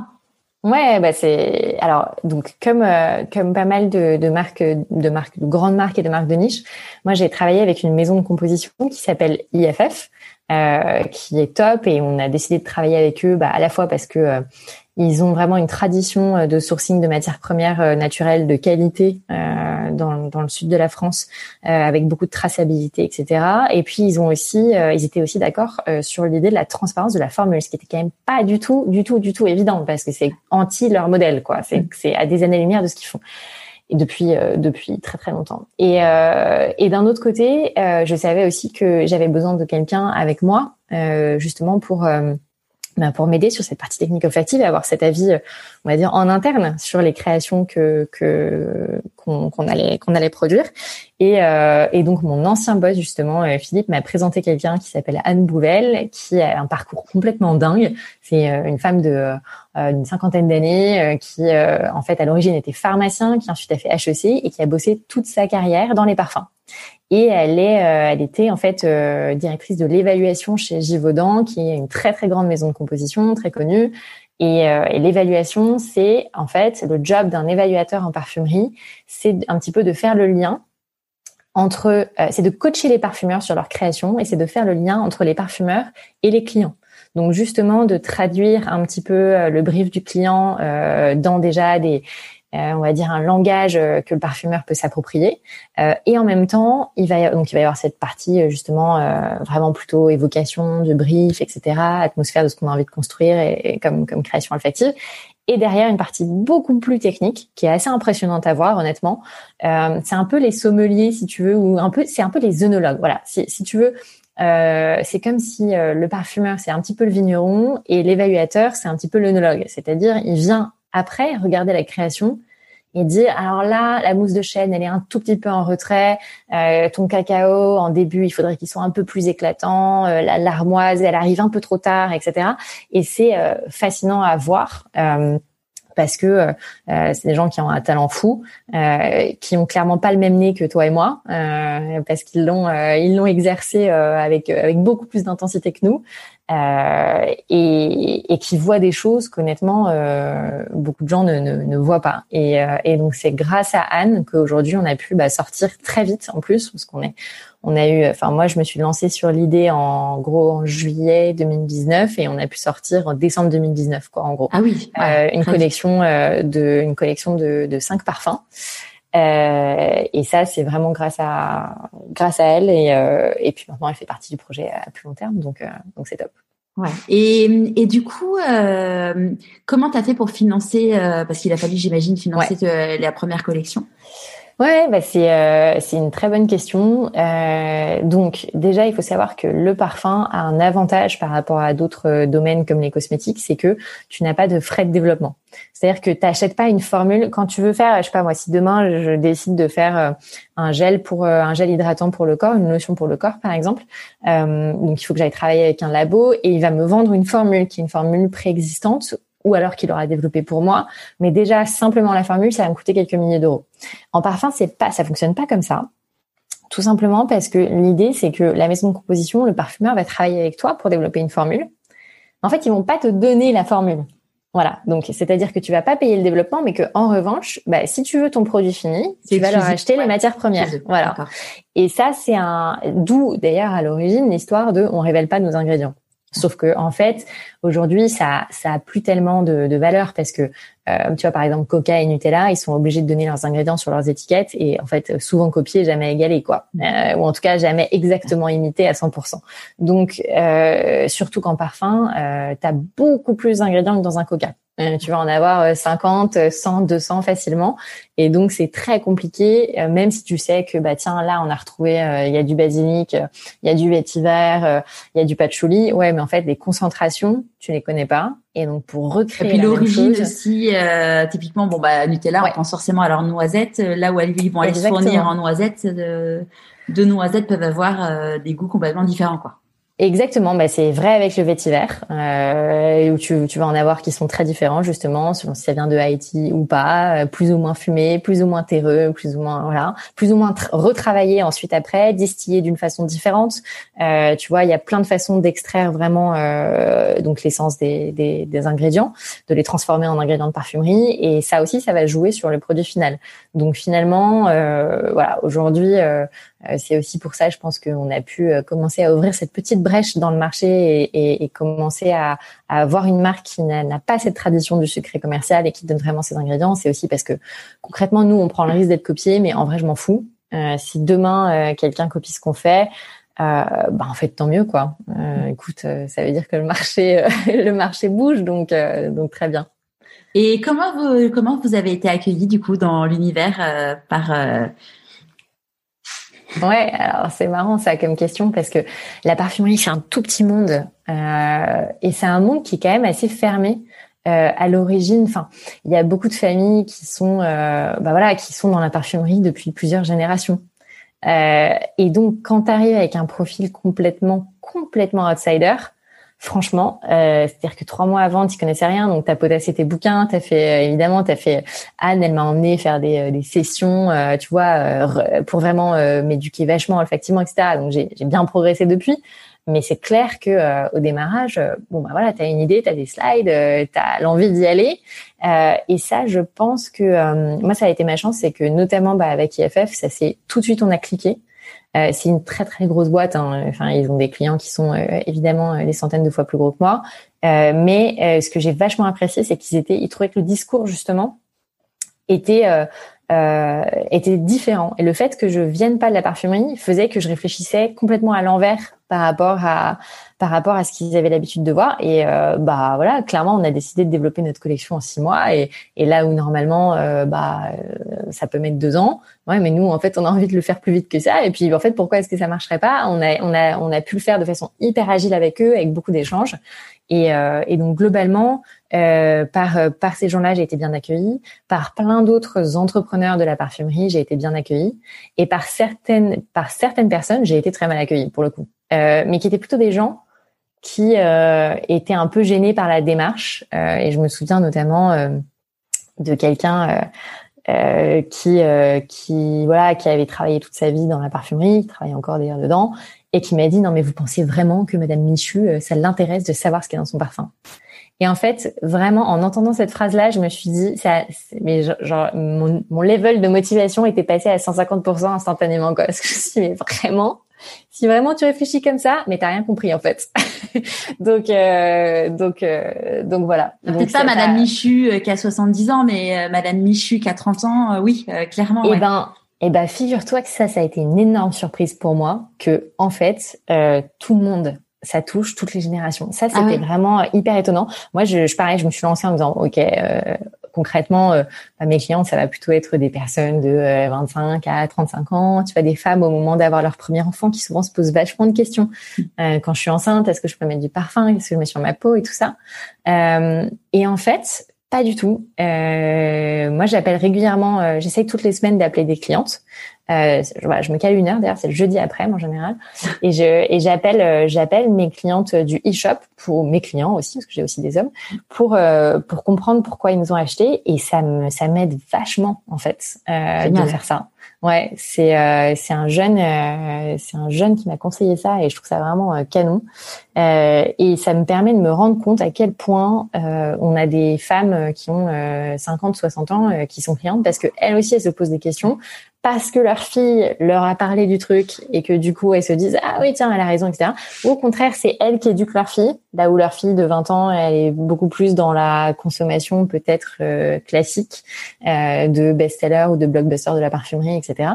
Donc finalement, euh, je pense que c'est une tendance qui transcende à la fois toutes les catégories sociales et aussi toutes les toutes les générations de façon assez intéressante. c'est hyper intéressant de toujours se dire ok moi j'avais une cible dans ma tête mais en fait finalement euh, c'est pas du tout ça en fait c'est pas du tout les gens que j'imaginais. Euh, Exactement.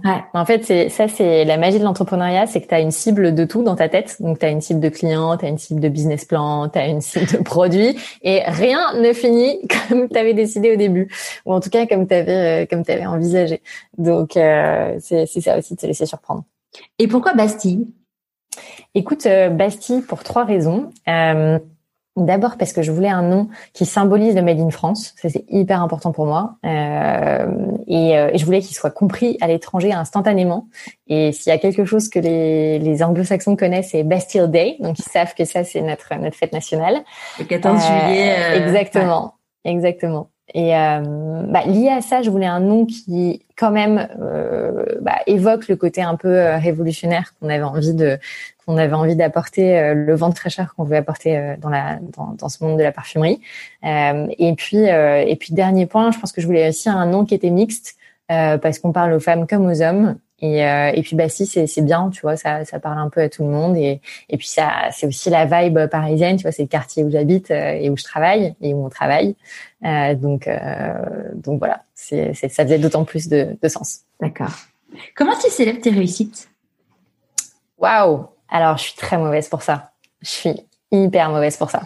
Euh, J'adore célébrer les réussites de mon équipe. Donc euh, là, j'ai deux personnes avec moi euh, une qui met sur le marketing et l'autre qui met sur euh, sur euh, la vente et et voilà, j'essaye vraiment de, de, quand elle quand elle craque un truc, quand elle réussisse, vraiment de, de me dire, de le souligner et j'adore faire ça. Mais alors moi, je, je suis très mauvaise pour célébrer mes propres réussites. Euh, en fait, en général, je suis contente cinq minutes à peu près. C'est à peu près le, le, temps que ça dure. et après, je pense au challenge d'après et je me dis merde, comment je vais faire ça? Et, euh, et, du coup, j'ai tendance euh, un peu à ouais, il faut que je progresse sur ce truc-là parce que euh, je suis jamais contente euh, de ce que je fais. Je pense que j'ai beaucoup de d'exigences et que du coup, bah, je me je me, me dis jamais que ce que je fais c'est extraordinaire. Donc il y a des petits moments, des petites minutes comme ça où je me dis ah tiens là on vient de signer, on vient de signer. Là par exemple tu vois à chaque fois qu'on ouvre un nouveau pays, pour moi c'est un c'est un truc super cool. Là euh, on a signé euh, quasi signé euh, hier on a eu un go on a eu un go de notre premier point de vente en Hongrie. Euh, pour moi là, il y a voilà, j'ai deux minutes où je suis euh, on fire et puis derrière, euh, tu vois, je me concentre sur le reste du pipe et les dix autres qu'il faut que je close. Donc ça dure pas très longtemps. Parce que du coup, aujourd'hui, on peut acheter donc sur le e-shop euh, du, sur Bastille, on, peut acheter dans, dans, des points de vente. Exactement. Donc en fait, tu peux acheter à la fois sur le e-shop, on a un petit système d'échantillons qui fonctionne assez bien. Euh, donc ça permet aux gens de tester avant de avant de se décider. Euh, et puis on peut aussi acheter en magasin. Et ça, c'était un peu une surprise aussi parce que moi j'avais un peu un ADN digital, donc je m'étais dit bon bah on va faire du full digital. Et euh, pendant pendant au moins deux ans, trois ans. Et en fait pas du tout. Assez vite, on s'est développé en retail. Euh, je pense que c'est essentiel d'avoir une présence en retail parce que ça fait vivre ta marque et que euh, c'est aussi un, un moyen euh, pour les gens de te connaître et puis quitte à ce que même à la fin ils achètent sur ton site. Mm. Et puis en plus le parfum c'est aussi un marché de réachat. Donc, euh, tu achètes une fois en magasin, mais si le parfum te plaît, tu vas le garder et potentiellement, bah, tu l'as acheté quand tu étais en vacances euh, à Bordeaux euh, euh, ou à Londres, et puis bah derrière, tu vas le racheter sur le site, quoi. Donc, donc ça, c'est important pour nous, et on est dans dans une douzaine de pays, on doit être dans une soixantaine de points de vente maintenant. Super. À peu près. Donc c'est encore le début, on, on, reste tout petit, mais on progresse bien et, et, et on voit que on voit qu'il y a des appétences, surtout dans certains pays pour pour ce qu'on fait, ouais, clairement. C'est quoi les pays du coup ça, où il y a plus de sensibilité? Alors, euh, aujourd'hui, nous, ce qu'on observe, c'est euh, l'Allemagne, l'Autriche, la Suisse, donc cet arc-là, qui euh, est probablement assez sensible euh, donc à cette problématique du naturel. Mm. Voilà. On le voit aussi là, on a ouvert notre deuxième point de vente en Norvège la semaine dernière, pareil. Donc, je pense que les pays scandinaves sont, sont, sont intéressants là-dessus. Et derrière, on, a, on, vient de commencer aux États-Unis et on a déjà ouvert euh, 5-6 points de vente là. Et je pense que, alors c'est très différent là-bas. Donc il y a le côté clean évidemment qui est important pour eux. Euh, donc nous, on utilise 95% d'ingrédients naturels. C'est important. On n'a pas fait le 100%. Il y a des bonnes raisons pour ça. Mais à partir de 95%, tu peux appeler ton produit naturel. Euh, on formule aussi sans perturbateurs endocriniens, sans additifs. Donc on a pas mal d'autres d'autres engagements là-dessus. Et ça, ça leur plaît, mais ce qui leur plaît plus, c'est le made in France. Donc, en fait, on est, euh, on est, on est au sweet spot en fait de la conjonction du clean et du français. Les deux facteurs euh, comptent euh, vraiment beaucoup dans, dans la décision d'achat. Et, et, ce qu'on voit, c'est qu'aux US, clairement, ça, ça, ça fonctionne bien. En tout cas, je touche du bois. Les, les premiers développements sont, sont positifs le sweet spot pour euh, ceux euh, qui ne sont pas euh, de cet univers. Moi, ça me parle, mais mais mais j'ai découvert le mot il y a il y a cinq ans, donc. Non, non, bien sûr. Le sweet spot, c'est euh, ouais, pardon, c'est terrible ces anglicismes. Euh, c'est quand tu es au bon endroit au bon moment. Donc le sweet spot, c'est si tu le traduis littéralement, c'est l'endroit où il fait où il fait bon ou l'endroit doux, quoi. Et c'est l'endroit où tu es bien sur ton marché. Voilà. Ouais, c'est correspond à quelle était la typologie de ta cible, euh, quel est ton produit, est-ce que ça y est les attentes par rapport à, à, à, tes clients. Et vous avez reçu un prix euh, d'innovation? Ouais, carrément. On a reçu euh, donc en fait euh, il y, a, y, a, un organisme qui s'appelle la Fragrance Foundation qui, euh, qui a un peu euh, un peu les Oscars de la de la parfumerie. Ils aiment bien euh, ils aiment bien se définir comme ça. Je trouve c'est assez vrai. Ça rassemble en fait tous les pros du secteur. Donc il y a à la fois des marques, il y a aussi des très grands groupes, il y a aussi des maisons de composition, etc. Et, et en fait pour la première fois donc en 2020, la Fragrance Foundation qui décerne chaque année des awards a décidé de créer un nouvel award qui s'appelle l'innovation responsable. Donc c'était l'idée de dire bah voilà enfin la parfumerie elle va aussi non seulement faire attention euh, il va y avoir l'award du euh, meilleur lancement du euh, du flacon le plus stylé etc du meilleur jus mais il y a aussi un award pour des parfums de grande qualité qui ont une démarche en plus. Et en fait on a eu la chance de remporter de remporter ce, ce prix là qui nous a aidé à avoir pas mal de visibilité et c'était important pour nous parce que euh, aussi, ça sanctionne également vraiment la qualité du jus et l'originalité de ce qu'on faisait, et on met beaucoup d'intensité à faire des parfums euh, qui sont euh, qui sont originaux, euh, qui sont alors on n'est pas dans la catégorie expérimentale, non, ça c'est ça c'est sûr, mais on est dans la niche qui est quand même originale, qui se démarque. et, et c'était important pour moi de bah, qu'on gagne ce prix, et puis important pour Anne aussi, et puis surtout pour les parfumeurs. Voilà, c'est on a gagné avec un parfum qui s'appelle Bataille et qui a été signé par Nicolas Beaulieu, qui est un parfumeur génial avec qui on retravaille pour nos nouveautés là. Et, et donc on était très contents, bah, à la fois pour nous et pour lui aussi, quoi, pour son travail. Ouais, c'est vraiment un travail d'équipe. Euh, Complètement. À quel moment dans ta vie tu t'es dit pourquoi pas moi?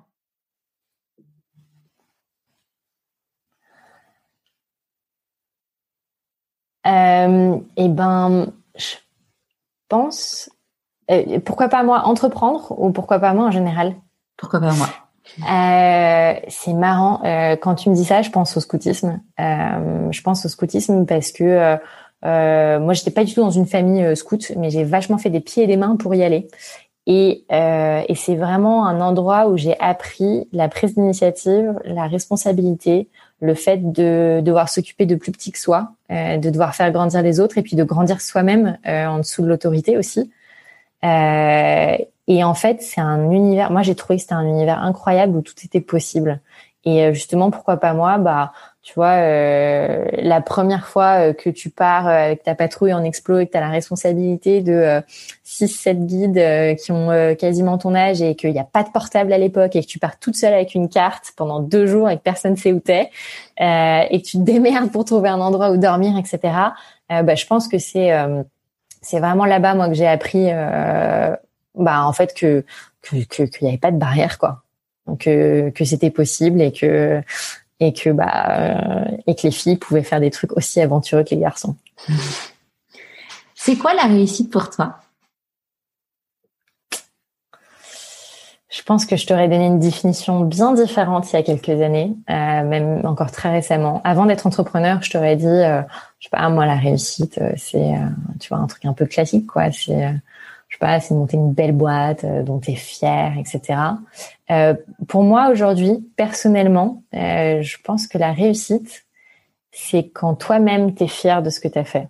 Et c'est d'arriver à te réconcilier, en fait, à, à pas justement, la vraie réussite, c'est pas dans le regard des autres, c'est dans ton propre, ton propre regard sur toi-même. Ça, c'est quelque chose que sur lequel j'ai encore pas mal de taf. Mais déjà, en être conscient, c'est déjà, euh, comme on dit, la moitié du chemin qui est parcouru. J'espère, j'espère. Merci Charlotte. on en, parlait d'ailleurs avec Arnaud Giraudon qui disait que euh, voilà aujourd'hui il est donc il a été euh, fondateur de Fortuneo, il a été euh, CEO de Compte Nickel, enfin il était vraiment très en vue et aujourd'hui où il est consultant, il a pu justement se regarder des autres en mode qui lui dirige en mode tu es un patron et il disait que c'était justement un travail qu'il il, y arrivait maintenant à, à, à s'offrir à lui-même sa propre reconnaissance dont il a besoin en fait.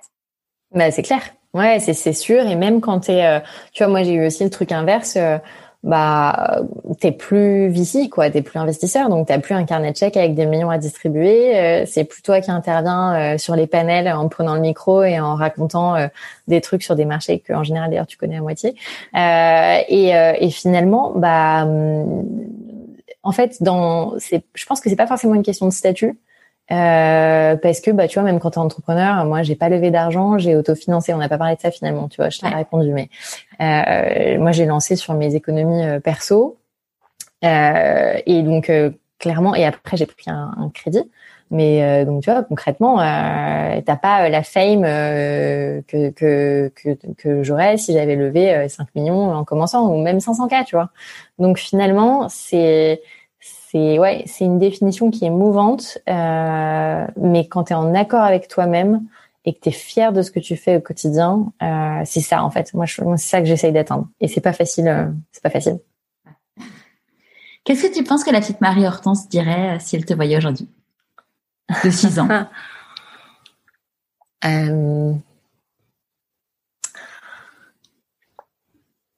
Je pense qu'elle me dirait, je vais encore faire un anglicisme. Go get them. Euh, je pense qu'elle me dirait ça. Elle me dirait, vas-y, fonce. Parce que de toute façon, tu sais pas ralentir, donc en fait. Euh... Sois toi-même. Ça sert à rien de te dire de te calmer. voilà. Quand on fait des choix, on fait des renoncements. C'est quoi tes renoncements à toi en, en lançant Bastille? Euh, bah justement, je pense que c'est euh, je pense qu'il y a un renoncement à une forme de statut social quand même parce que euh, euh, parce que bah t'es euh, je suis sur un sujet quand même très différent de celui sur lequel j'étais avant. Il y a moins de il y a peut-être moins aussi d'émulation intellectuelle dans ma vie tu vois quotidienne parce que quand tu es investisseur c'est génial. En fait, tu passes ton temps à réfléchir sur les problèmes des autres, mais que sur des trucs intéressants, stratégiques. Enfin, tu vois, t'as pas tout le côté opérationnel euh, vraiment main dans le cambouis. Donc ça, c'est un truc auquel j'ai renoncé. Euh, mais d'un autre côté, euh, tu gagnes tellement en liberté et en et en indépendance que ça vaut tout l'or du monde. Aujourd'hui, donc là, ça a fait euh, ça fait deux ans que Bastille existe et tu arrives à, te payer parce que donc j'imagine que ton chômage euh, va toucher à sa fin ou a déjà touché à sa fin. Écoute, il, il, vient juste de toucher à sa fin parce que finalement, bah ça, ouais, tu vois, ça a fait deux ans.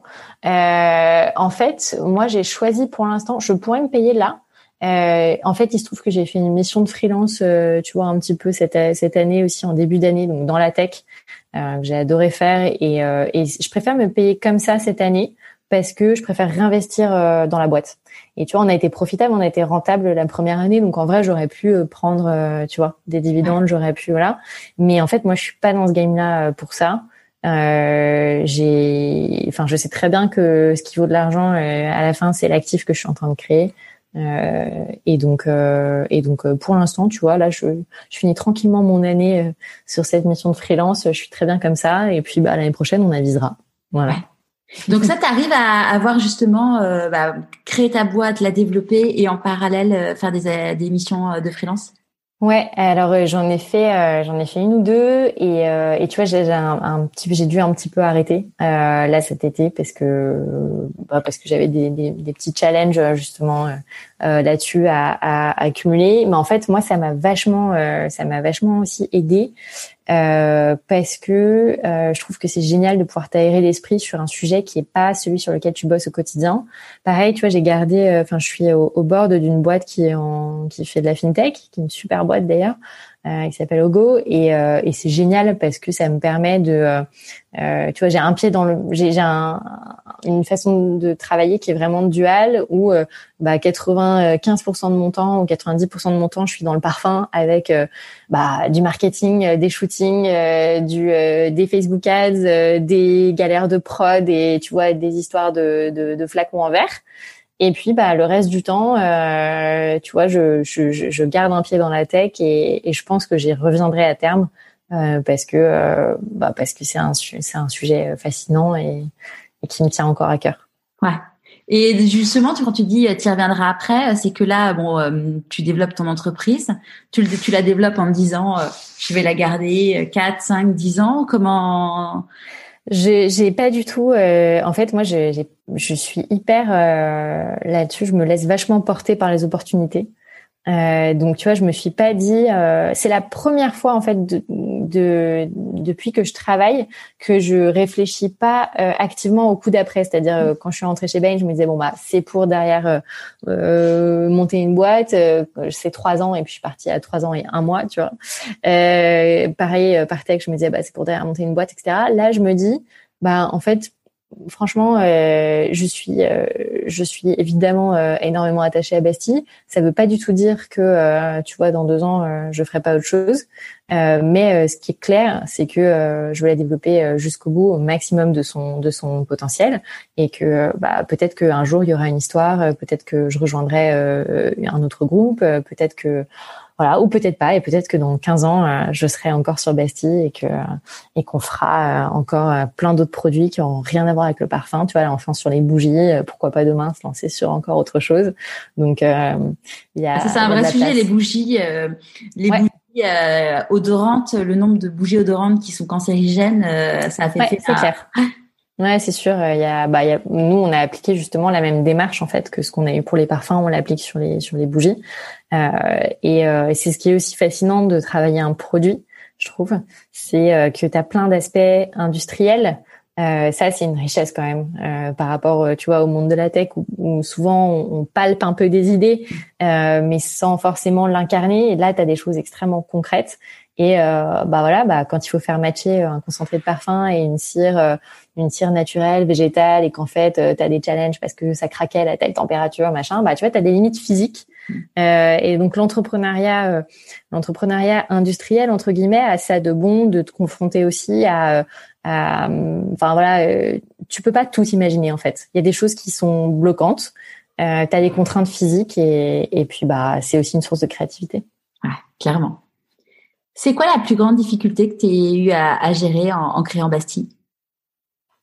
D'être seule Très clairement, euh, ça c'est certain. Euh, c'est vraiment, euh, tu vois, je me revois, je me refais souvent le film de ces 48 heures que je me suis donné euh, en me disant j'y vais, j'y vais pas parce que maintenant je suis toute seule alors qu'on devait être deux.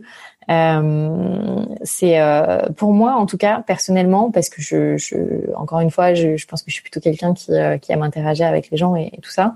c'est un c'est un énorme défi d'être seule. Je pense que c'est aussi pour ça que je célèbre pas trop mes victoires euh, parce que bah tu vois t'as pas forcément un co-founder avec lequel euh, avec lequel euh, les partager et que du coup bah tu passes vite à la suite en fait. Donc après j'ai énormément de soutien et de support et de mentor j'ai mon mari qui est là et, et ça c'est clair que ça joue énormément.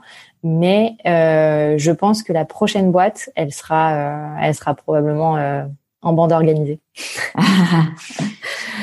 C'est quoi ta ça a été quoi ta plus grande peur? Alors, je pense que la peur, ma plus grande peur, et c'est pas euh, forcément de de l'époque de Bastille, ça a toujours été ça, c'est la peur de l'échec, je pense, vraiment. Enfin, c'est c'est vraiment un truc. Euh, euh, c'est marrant, hein, tu vois, on en revient toujours au regard des autres, mais c'est en gros, bah si je me plante, qu'est-ce qui va se passer, quoi? En fait. Et c'est marrant parce qu'on se fait toujours un monde de ces trucs-là, alors que les autres s'en foutent complètement de notre échec, mais c'est notre regard sur notre propre échec et ce qu'on pense qu'ils vont se dire euh, qui, qui joue. Donc moi, euh, c'est la peur de l'échec et d'un autre côté, bah c'est aussi un sacré moteur, quoi. T'as juste pas envie que, pas envie de d'échouer, c'est tout. J'imagine qu'il y a forcément eu des choses qui n'ont pas marché dans, dans... Clairement. Il y a eu tellement de choses qui n'ont pas marché. Franchement, euh, bah, tu vois déjà quand tu te lances trois mois avant le Covid, euh, ça, ça, fait, ça fait un peu mal. Euh, il y a beaucoup de, il y a évidemment des frustrations. Tu vois, il y a des. Là, par exemple, mon sujet du moment, c'est les pénuries. On a, on, c'est un mot qu'on entend beaucoup, euh, et nous sur notre marché, on y est pas mal euh, soumis, tout simplement parce que euh, on a besoin de pompes, tu vois, pour nos sprays, pour les sprays des échantillons et tout ça, et qu'en fait les pompes elles sont toutes prises par les par le gel hydroalcoolique aujourd'hui. Donc on a des énormes problèmes de d'approvisionnement, et donc ça c'est un problème.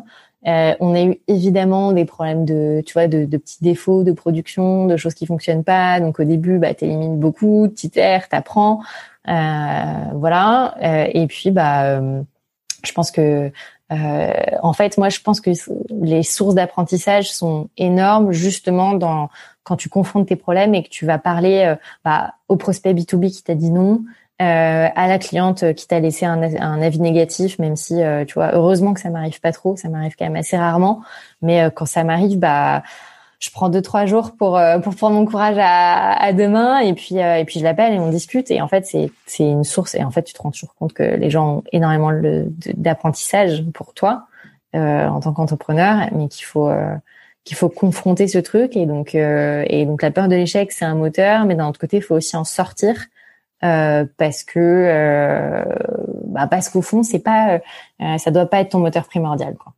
Ouais. Et euh, comment vous gérez du coup là tu par rapport justement aux échantillons? Parce que j'imagine que comme tu as une approche naturelle de savoir ce qu'il y a dedans, j'imagine que vous avez forcément une approche aussi sur tout ce qui est éco-responsabilité et, et, et le moins de plastique possible. Ouais, complètement. Euh, alors le plastique, c'est un énorme sujet. Donc nous, on a, tu vois, tu, on n'a pas de, de cellophane dans nos emballages. Euh, donc ça, c'est un challenge pour, euh, bah, bah, par exemple, tu vois, pour protéger nos flacons quand ils arrivent en magasin, etc. Euh, on a essayé de réduire le plastique au maximum euh, et on est membre notamment, bah, tu vois, de, de 1% for the Planet. Donc on reverse 1% de notre chiffre d'affaires à une ONG qui s'appelle Surfrider Foundation euh, et qui protège bah, du coup les océans justement de la pollution plastique. Après, on essaye de tout réfléchir justement dans la façon dont on a créé nos, nos échantillons et nos et, et nos, même nos flacons euh, à minimiser euh, l'emballage. Donc on a du carton euh, recyclé et recyclable qui est, qui est fait et tout est fait à Paris. Donc euh, tu vois, euh, on a vraiment un, une empreinte sur le transport qui est vraiment ultra minimale. Euh, et normalement, on source tout dans, on source tout localement. Et là, j'ai un vrai problème pour la première fois. Je suis dégoûtée. J'ai dû passer une commande ponctuelle, exceptionnelle, euh, d'un composant euh, en Asie, mais parce qu'en fait, il y a tellement de pénuries sur le marché qu'on m'a annoncé huit mois de délai euh, pour un composant qui est essentiel pour moi. Et donc moi, je peux pas arrêter la boîte pendant huit mois pour pour ça. Forcément. Et hum, de quoi tu es la plus fière aujourd'hui? De quoi je suis la plus fière aujourd'hui? Alors attends, est-ce que tu m'entends bien? Ouais, je t'entends bien. Ouais, ça y est, c'est parti. Euh... Hmm. Alors clairement, ce qui me rend la plus fière, c'est euh, les avis de mes clients euh, et notamment ceux qui disent ça faisait dix ans que je me parfumais plus parce que j'avais pas confiance, parce que voilà, j'arrivais pas à trouver quelque chose de d'assez unique, d'assez original et puis d'assez clean. Et, euh, et en fait, euh, j'adore vos parfums, j'ai trouvé mon bonheur et en fait, euh, je peux pas sortir sans celui-ci, etc. Et en fait, ça, pour moi, je me dis, c'est assez ouf quand même d'avoir un impact dans le quotidien des gens. C'est de penser ah, que, en fait, ouais, et t'as des gens parfois à l'autre bout du monde. Donc, on a des clients, par exemple, en Indonésie, et et, euh, et qui nous écrivent, tu vois, qui nous racontent ce genre de trucs, et tu dis, c'est ouf, en fait, mon produit, à un moment donné, il s'est retrouvé en Indonésie sur une étagère à quelqu'un qui l'a pris. Et maintenant tous les matins, euh, ça fait partie de sa vie en fait. Et ça fait partie de sa personnalité en plus. Parce que euh, un parfum ça te définit, c'est hyper émotionnel aussi. Et, euh, et ce truc là est, euh, est super enthousiasmant je trouve. Voilà. Ah, mais euh, mais donc il y a ça et il y a quand même aussi un, un dernier truc que je rajoute, c'est le fait que notre euh, combat pour la transparence commence à vraiment euh, porter. Là, il y a deux, je vois de nouvelles marques qui se lancent derrière nous avec le même discours et c'est génial parce qu'en fait, euh, encore une fois, on a ouvert une brèche et bon, alors ce que je voudrais, c'est que les grands, que les grands s'y mettent, mais mais ça arrivera un jour. C'est le sens de l'histoire. Donc. Ouais. Qu'est-ce que tu as envie de dire à une personne que tu rencontres qui connaît pas ta vie et qui tu te dis tu t'en es là que grâce à de la chance? Y ait une personne qui me dise que j'en suis là euh, que grâce à la chance. Ouais. euh... Ouais. Moi, j'ai, ça me rappelle une, une, citation. Je sais plus qui avait dit ça. Euh, donc, euh, qui disait que la chance, c'était Dieu qui euh, qui signait pas, qui disait pas son nom. moi, je trouve que c'est assez vrai. je crois pas à la chance. Enfin, il y a, y, a y a des éléments de, de chance, bien sûr, parce que bah encore une fois, parfois tu te retrouves au, bon endroit au bon moment, mais en fait, tu te rends compte que c'est toujours provoqué ces trucs en fait. Euh, et, euh, et surtout, je pense que à terme, un succès, ça se construit jamais sur de la chance. Euh, c'est pour ça que c'est pour ça que parfois, tu vois, euh, entre entrepreneurs, euh, on a tendance à regarder euh, je sais, tu vois, ça, ça m'arrive souvent d'entendre des entrepreneurs. On regarde des gens qui ont, qui ont tu vois, t'as l'impression que les mecs, ils ont eu, mais tout, toutes les étoiles se sont alignées et toi, t'as que des merdes. Et en fait, eux, genre, ils ont trop bien réussi. Mais en fait, c'est jamais de la chance, quoi. En fait, juste, ils ont réussi parce qu'ils ont été bons. Euh, et oui, peut-être qu'il y a un moment donné, ils ont eu un coup de pouce, mais, euh, mais en fait, euh, moi, je crois pas, euh, je crois pas à la chance de la même façon. Euh, je, je, pense que euh, tu gouvernes pas un pays. Euh, enfin, le, succès d'une nation, ça doit rien à la chance. Euh, et donc, je pense que le succès d'une entreprise, bah, ça doit pas, ça doit pas grand chose à la chance non plus. Est-ce qu'il y a un conseil que tu aurais aimé qu'on te donne et que du coup tu voudrais donner aujourd'hui?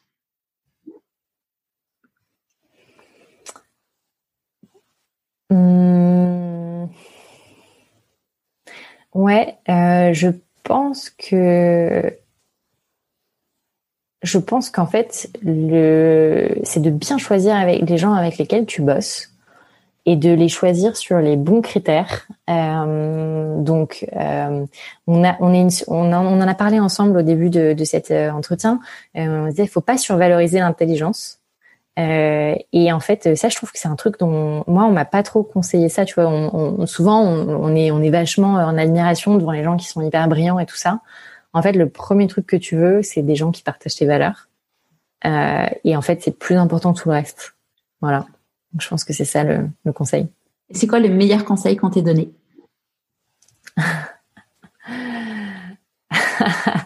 ah ouais, je pense que c'est ce, ce prêtre là que j'adore euh, qui m'a dit euh, tu veux pas foutre un peu le bordel dans ta vie à un moment donné où c'était un peu euh, bon voilà t'as fait ton parcours de bon élève.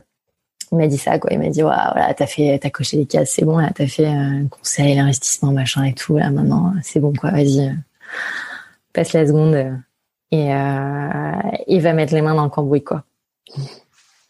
C'est quoi tes prochains défis? Écoute, euh, mes prochains défis, c'est euh, de planter plein de petits drapeaux Bastille sur le marché américain. Euh, voilà, j'ai envie qu'on soit dans plein de villes, j'ai envie qu'on ait, j'ai envie que les États-Unis se disent waouh, Bastille, marque pionnière sur les parfums clean. et après, j'ai plein de défis perso. je peux peut-être t'en citer, t'en citer deux. Je pense que c'est trouver euh, trouver un équilibre qui va me permettre de m'épanouir euh, en tant que femme entrepreneur et peut-être un jour euh, aussi mère.